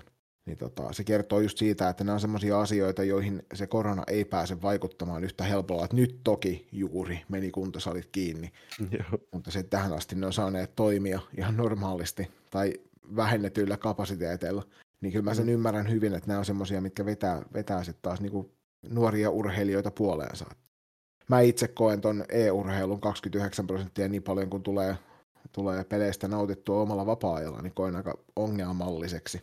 Joo, siis tässä on, on taustalla, tota, taustalla toi Ilta-Sanomien Harri Pirisen kirjoittama artikkeli, jossa on haastateltu liiton yhteiskuntasuhdejohtaja Jari Kinnusta. Ja Kinnunenkin taas mainitsee, että kaikilla kunnioituksilla e-urheilu kohtaa, niin e-urheilu ei lisää, lisää kumminkaan lasten ja fyysistä aktiviteettia. Mutta toisaalta koen, että, että, että tota, se varmasti, tule, varmasti lisää lisää kyllä omalta osaltaan henkistä, henkistä niin kuin hyvinvointia siinä, että löytävät, löytävät myös sieltä, sieltä osin tota, niitä tovereita, kehen tutustuu. Joo, ja se tosiaan siihen, tämä peliala on varmasti tämän vuoden aikana, mitä tämä korona täällä on jyllännyt nyt meidänkin maassa, niin on, tota, on varmasti nostanut paljon enemmän päätään. Ja hmm. siellä tosiaan niin kuin, ei tämä korona siihen vaikuta, että pelaatko siellä kotona vai et niin sen takia mä uskon hyvin, että toi e-urheilu on voinut olla semmoinen, mikä on hyötynyt kaikkein eniten näistä urheilulajeista, mitä tässä nyt on mainittu. Semmoinen iso ongelma, mikä tässä tulee, on se, että, että mitä tapahtuu niille, jotka putoaa kokonaan tästä oravan pyörästä pois, jotka jää sieltä, tippuu niihin ra- kuuluisiin rakoihin ja eivät koskaan enää palaudu minkään urheilulajin pariin, että jäävät sinne kotiin näpyttelemään sitä puhelinta ja tekemään TikTokkeja. Niin se on sellainen asia, mikä mua huolettaa ihan valtavasti. Niin, ja sitten sit myös niinku se, että miettii, että niinku, ne vaikka salibändissä, niin ne pelaajat, jotka, jotka käy niinku reenaamassa joukkueen kanssa kolme kertaa viikossa, niin niin kuin ollaan monesti puhuttu, niin se kumminkin saattaa olla se ainut kerta viikossa, kun ylipäätään liikutaan. Et muuten niin mennään, mennään esim. bussilla, bussilla kaikki koulumatkat ja autolla, autolla lyhyet, lyhyetkin kävelymatkat ja muut, niin se on kyllä tosi huolestuttava juttu. Ja niin kuin, sitten se liikun, liikunnan tuoma tuoma tota, henkinen hyvinvointi, niin sitä ei kumminkaan oikeasti niin sovi jättää paitsia, niin tämä on tosi huolestuttava juttu. Kyllä, just näin. Et toivotaan, toivotaan, että yhteiskunnalta löytyy myös hyviä keinoja sit siellä toisessa päässä, kun tästä putkesta joskus ulos tullaan, että missä löytyy sit niitä tukitoimia näille, näille lapsille ja nuorille ja aikuisille ja senioreille, jotka tästä putoaa tästä urheilun kelkasta, että heille tarvitaan sitten kyllä monialaisempaa tukea kuin pelkästään sitä, että sieltä tulee kaupungilta joku kaunis kirjelmä, että tällaisia urheilumahdollisuuksia meillä taas on sinulle tarjota. Niin, mutta toisaalta niin tuohon, niin siis esimerkiksi te teette, teette tosi, tosi hienon duuni, että just, että, että vaikka ei nyt pystytä, pystytä tota, paikan päällä toisemme näkemään, niin sit pidetään, pidetään ne, niiden pelaajien innostuslajikohtaa yllä sillä, että tota, pidetään tuommoisia vaikka etäpalavereja sun muita ja sitten joitain, joitain pieniä kis, kilpailuja sun muita, keksitään siihen. Mutta toki se, että et jos ei päästä niin kuin, mahdollisimman nopeasti takaisin sinne normireeneihin pariin, niin kyllä yhä enemmän niitä lopettaneita tulee. Mutta täytyy tosiaan, nostetaan, nostetaan suuresti hattua tuonne klassikin suuntaan tuosta tosta upeasta projektista. Käykää jokainen tarkistamassa sieltä klassikin sivuilta tuo vastuullisuuden kuusi näkökulmaa ja osallistukaa omalla mahdollisella tavallanne. Että mä täällä loistokästissä varmasti, varmasti ainakin sanasaattajina toimitaan, jos ei muuta. Mutta nyt kun näistä projekteista puhutaan, niin napataanko esille myöskin tuolta tämän maailman suurimman salibändiseuran aloittama tärkeä tasoitusmaali? Joo, ilman muuta. Eli tärkeä tasoitusmaali on lanserattu tuossa Minna Kantinpäivän maaliskuun 19. ja ottanut kuulla tasa-arvon puolesta. Se on eräviikinkien, käynnistämä arvopohjainen hanke, jonka tavoitteena on tasavertaistaa miesten ja naisten huippurheilun resursseja sekä antaa tukea tyttöjunnupuolen kehittämiseen huolimatta pienemmistä harrastajamääristä poikien verrattuna. Tosi hieno juttu mun mielestä, että niin kuin sanottu monesti, niin ne naishuippurheilijat on, on yhtä lailla huippurheilijat ja tekee ihan yhtä lailla todella paljon duunia omien unelmien eteen, niin tämä on kyllä peukku ylöspäin. Joo, ja mä mielelläni näkisin myöskin tuonne niin junioripuolelle sinne, että, että edelleenkin se vähän turhan usein tuppaa olemaan semmoinen, että, että ihmetellään sitä, että mitä se tyttöjuniori siellä harrastaa jotain urheilulajia ihan niin kuin vakavissaan tai vähemmän vakavissaan. Että, että se olisi semmoinen asia, mikä olisi suuremmin ihmisten hyväksyttävissä. Et toki meille, jotka kohdataan valtaosin tätä salibändiyhteisöä, niin me kaikki osataan ymmärtää se, että tätä tekee jokainen täällä ihan samanlaisella mentaliteetilla ja halulla, niin se ei vaikuta siihen se sukupuoli millään tavalla. Mutta jostain kumman syystä kuitenkin niin kuin isossa mittakaavassa, niin se ajatus on enemmän se, että, että totta kai se poika harrastaa. Hmm. Mutta toisaalta... Tosiaan niin vaikka mä... niin kuin, nyt varsinaisesti tähän resurssieroon, mitä tässä, mistä tässä puhutaan, niin me tuossa jatkoajalla, jatkoajalla vähän viistetään tätä asiaa keskustelemaan tuosta naisten F-liikan televisioinnista. Mm. Mutta mä uskoisin, että, että osaltaan niin kuin esim. Helmarien, eli Suomen naisten jalkapallomaajoukkueen menestys, kun pääsi taas arvokisoihin, ja sitten esim.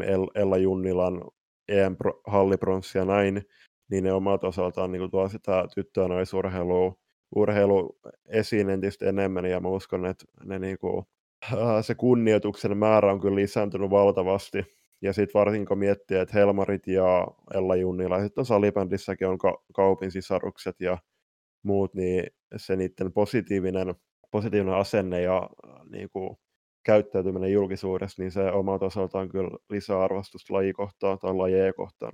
Niin tosiaan tästä aiheestahan kaupin sisarukset myöskin perustivat tuon kauppitwins.com-sivuston, jossa haetaan just nimenomaan tätä, että tehdään, tehdään tasa-arvoa myöskin tässä, niin kuin, no ylipäänsä kaikessa, että toki tämä nyt niin kuin heidän kauttaan linkittyy tuohon urheilun puolelle, mutta, mutta just nimenomaan se, että, että jokainen saisi tasapuoliset mahdollisuudet urheilussa ja elämässä, ihan sama mikä heidän sukupuolensa on tai mikä heidän taustansa tai ikänsä on. Että kaikkien pitäisi saada olla se oma itsensä ja nauttia siitä urheilusta ja elämästä tavalla, millä itse haluavat. Tuosta voi käydä lukemassa tosiaan tuosta kauppitwins.com-sivustolta tarkemmin, jos, jos asia kiinnostaa. Että se on hieno, hieno, kun näinkin isot, isot seurat ja näinkin isot persoonat nostaa tätä, näitä asioita esille, koska ne, ne on tärkeitä nostaa Framille myös tässä salibändin maailmassa. Jos ei niistä puhuta, niin ei, ei, niitä, tota, ei ne kyllä edisty mitenkään. Veeralla ja on kyllä iso hatunnosto. Kyllä, Hieno samoin kuin eräviikengeillä ja klassikille. Käykää hyvät ihmiset seuraamassa ja osallistukaa näihin hyviin tarkoituksiin. Loistokäst sen sijaan si- suuntaa kohti top kolmea. Turhaan sählytiedon pankkiholvi. Loistokäst. Ja sitten siirrytään top kolmen pariin. Ekaksi mainittakoon tässä pudotuspelikevät, eli kevät on huikeiden pelien aikaa, jolloin jokainen varmasti urheilun ystävä keskittyy ja kerääntyy, no nyt luonnollisesti telkkarin ääreen kannustamaan omia joukkueita ja urheilijoita mitä huikeimpiin suorituksiin. Pudotuspelikevät on edennyt niinkin pitkälle, että pian päästään nauttimaan finaalisarjoista, välieristä ja pronssiotteluista, jolloin vain parhaimmat saavat jotain talteen sinne kaapin pohjalle. Mikäs tuossa on nauttiessa, kun aurinko paistaa ja lämpötilat nousee ja linnut laulaa ja pikkuhiljaa rupeaa sieltä lehden nupukat myöskin tunkeutumaan esille ja samalla saa seurata parasta mahdollista urheilua, niin se on ihmisillä hyvä aika elää. Just näin. Joo, kyllä mä tota, vaikka, vaikka tota, aika paljon seuraan salibändiä muutenkin, niin nyt on oikeasti kyllä katsonut melkein jokaisen, jokaisen matsin. Et on kyllä tosi hyvä, hyvä player ollut, ja siis väitän, että myös naisten sarjassa ollaan nähty nyt oikeasti kaikkien aikojen kovin playerisyksy tähän saakka, kova taso player kevät, kyllä, niin tota, tähän, tähän asti. Et Kyllä. Nyt ja sitten, käännetään tuossa sitten, ei sano vaan. Niin, siis se, että niin player-kevät, niin kyllä se oikeasti ne, ne parhaimmat pääsee, pääsee pisimmälle, että ei tota, noin sarjat on, on edes paras viidestä ja paras seitsemästä, niin ei siinä kyllä aina paras pääsee, pääsee jatkoon. Se on just näin. Nyt vaihdetaan tuossa top kolmessa vähän tuota järjestystä ihan vaan sen takia, että toi keskimmäinen asia meillä on semmoinen, jota halutaan ehkä hehkuttaa pikkuisen enemmän, niin nostetaan tuossa toiseksi kohtaan tämmöinen kollektiivinen rasismin vastaisuus, että varmaan jokaiselle vähänkään urheilua seuraavalle ihmiselle nyt noustassa aika voimakkaasti esille tämä jalkapallomaailmassa voimakkaana esiintyvä rasismi. Ja me täältä loistokästistä haluamme sen verran puida nyrkkiä maailmalle, että koittakaa nyt ihmiset löytää sieltä se toisten hyväksyntä ja todetaan, että I stand with Glenn tai We stand with Glenn.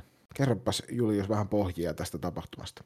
No, jalkapallohan maailman suuri urheilulaji ja siellä on tota, vain, vain ani harvat siellä pärjää.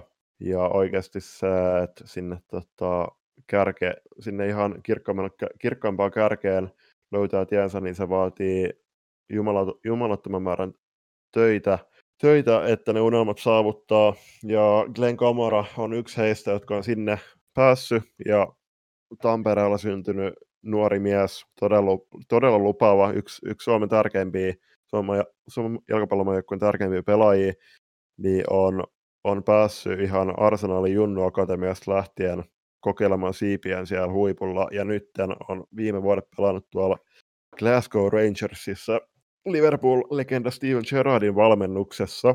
Heillä oli tuossa reilu viikko takaperin sitten Eurooppa-liigan ottelu Slavia Prahaa vastaan, ja siellä tämä yksi kaiffari Onrei Kudela huusi jotta rasistista juttua Kamoralle, ja siitähän tuli aikamoinen sekametelisoppa luonnollisesti, ja siinä on itse asiassa huuhkajat on tota, ottanut myös todella näkyvästi paitojen, paitojen muodossa kantaa tuohon kohuun ihan, ihan tota oikeutetusti.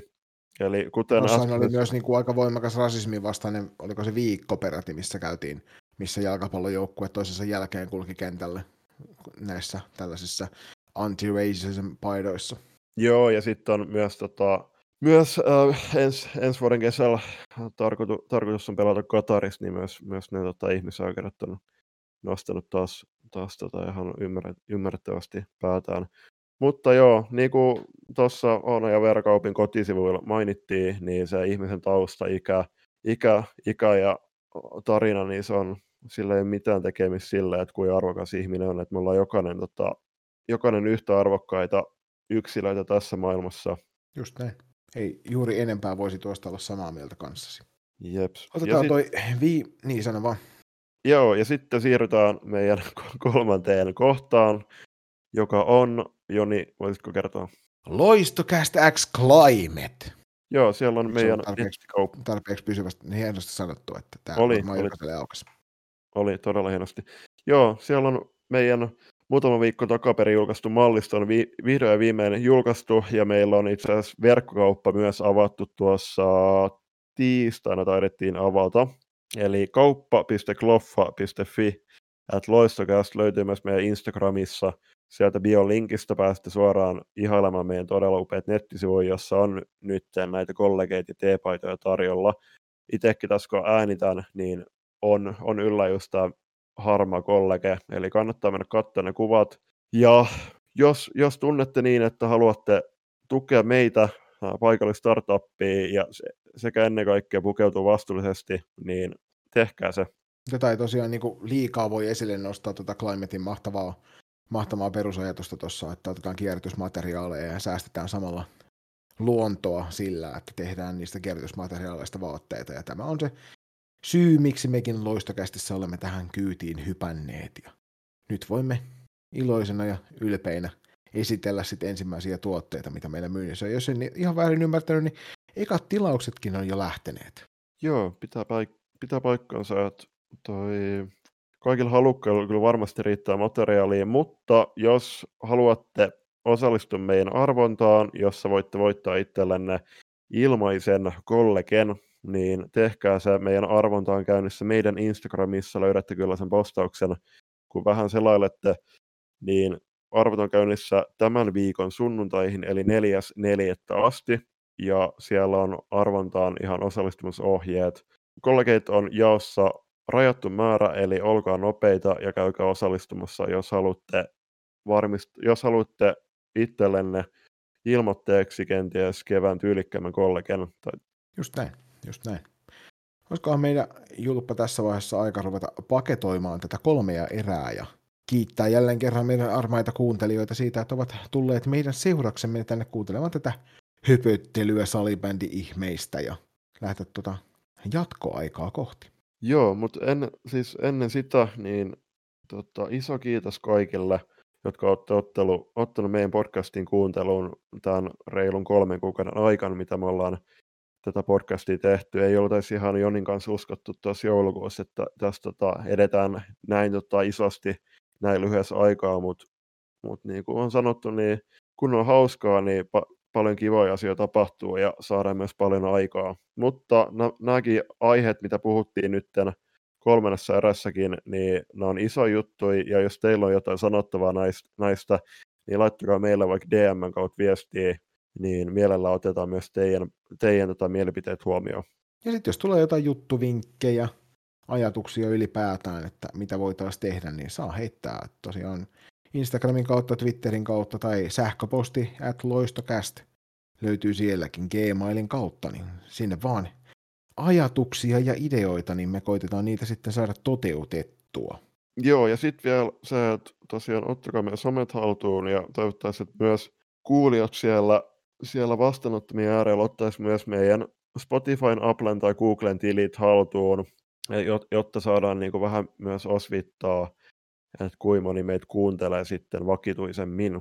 Ja sitten se myös, että antakaa tosiaan palautetta, että jos teidän mielessä on jotain kehitettävää, var- varmasti onkin, niin kertokaa se. Me halutaan totta kai saada tätä meidän sisältöä vähän upgradeattua hiljalleen totta kai. Ja, mutta tässä vaiheessa niin Loistokästä haluaa toivottaa jokaiselle kuulijalle munarikasta pääsiäistä. Just näin. Kohti jatkoaikaa.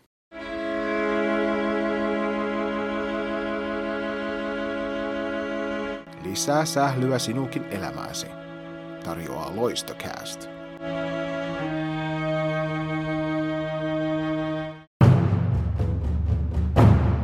Seuraava viisi minuuttia saattaa sisältää voimasanoja. Jatkoaika. Kerro minulle, Julius Armas, että minkä ihmeen takia naisten F-liiga-otteluiden erätauolla ei näytetä naisten liigan peleistä tai joukkueesta kertovia asioita? Se on erittäin, erittäin, erittäin hyvä kysymys. Äh, mähän on ollut siinä tuottajan pallilla nyt, mm, no viime ottelun olin. Niin Useamman se, pelin. Kyllä, kyllä.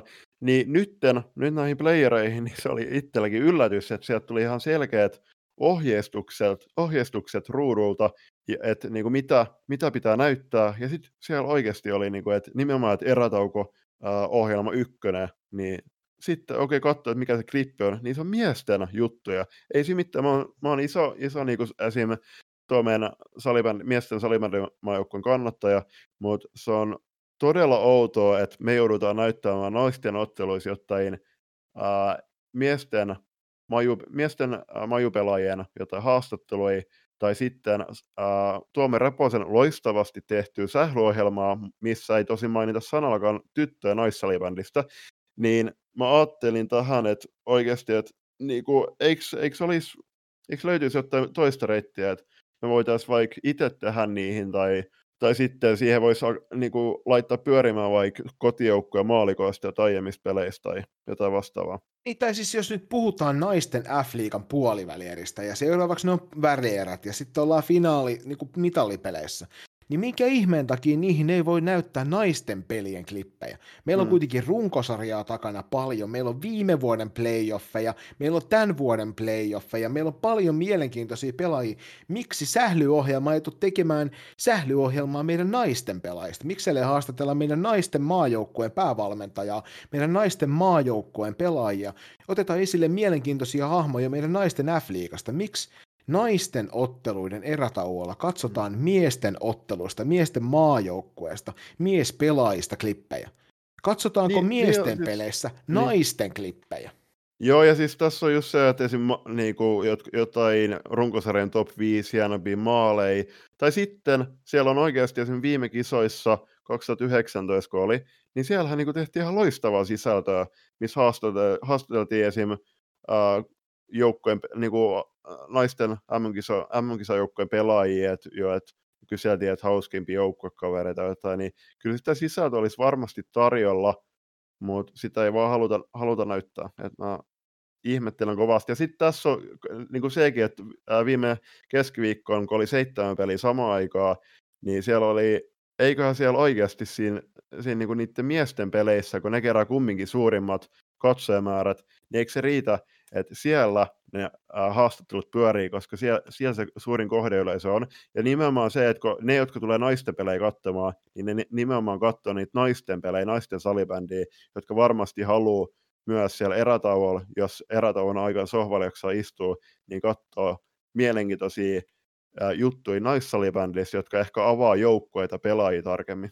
Ja jos te kaipaatte oikeasti sinne ohjelmistoon hyviä vinkkejä, niin Hannu Tuominen, jälkipeli.net, äärimmäisen hienoja artikkeleja nyt muutama kappale tässä viime aikoina naisten pelaajista. Ottakaa sieltä ohjetta, että kato, tämä saattaisi olla mielenkiintoinen. Viimeisimpänä nyt muun muassa äh, arvas Kotkan kollegani Nita Heino. Olisi voinut hänestä ehkä tehdä jotain juttua. Olisiko voinut Noora Vuorellasta tehdä jotain juttua? Mahdollisesti. Olisiko voinut tehdä jotain muuta? Ehkäpä. Ei voi olla liikaa vaadittu, että naisten joukkueista ja pelaajista tehdään inserttejä pela- pelien erätauolle. Ei voi olla. Ja täältä otetaanko Julius taas kättä pystyyn? Että hei, jos te kaipaatte tyyppejä tekemään näitä, niin täällä on kaksi taliaivoa, jotka mielellään tulee, kun annetaan vaan välineet, niin tulee tekemään näitä juttuja. Ei tarvi edes välttämättä maksaa, kunhan matkakustannukset tarjoatte ja pistätte maskia päähän. Niin me tullaan tekemään ihan mielellään.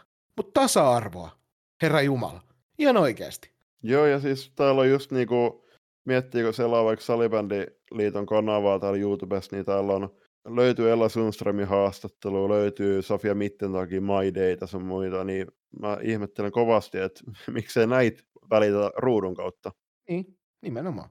Mutta ilmeisesti koetaan, että, että on helpompi tehdä samalla tavalla. Mä veikkaan, että noissa keskiviikon seitsemässä pelissä ajettiin sama sisältö siellä erätauoilla koko ajan. Niin ja siis kyllähän mä sen näen niin kuin nopeasti, kun mulla on sähköpostia lähetetty asiasta, niin kyllä mä näen sekä miesten että naisten, naisten tota, liikautteluiden noi, tota, ohjeet, mitä, miten tota, lähetys tulee vetää läpi. Niin. Mutta tämä ei voi olla liikaa vaadittu. Jatkoaika, done, rant over. Joo.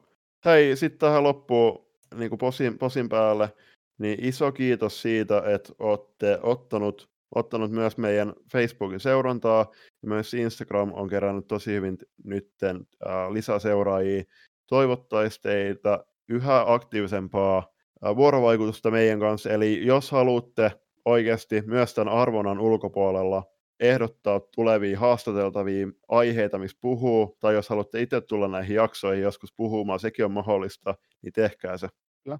Ja nyt tuolta mahdollisesti kevään mittaan tulossa vähän uutta uudenlaista sarja-ajatusta meidänkin suunnalta, niin jos teiltä löytyy mielenkiintoisia seuratarinoita tai seuroja pitkin tätä Suomen maata, niin saa ehdotella niitäkin. Tässä muutama, muutama, muutama seuraa ollaan harkitsemassa ja enemmän kaivataan kyllä ihmisiltä apua näihin juttuihin. Että tervetulle, tervetulleita on kaikki ehdotukset näihin juttuihin. Mutta nyt kun kello lähentelee puolta yötä, niin ruvetaanko Julius pistämään hommaa pakettiin ja sanotaan meille armaille kuulijoille, että kiitos näkemiin. Jees, kiitos munkin puolesta. Moikka. Moro.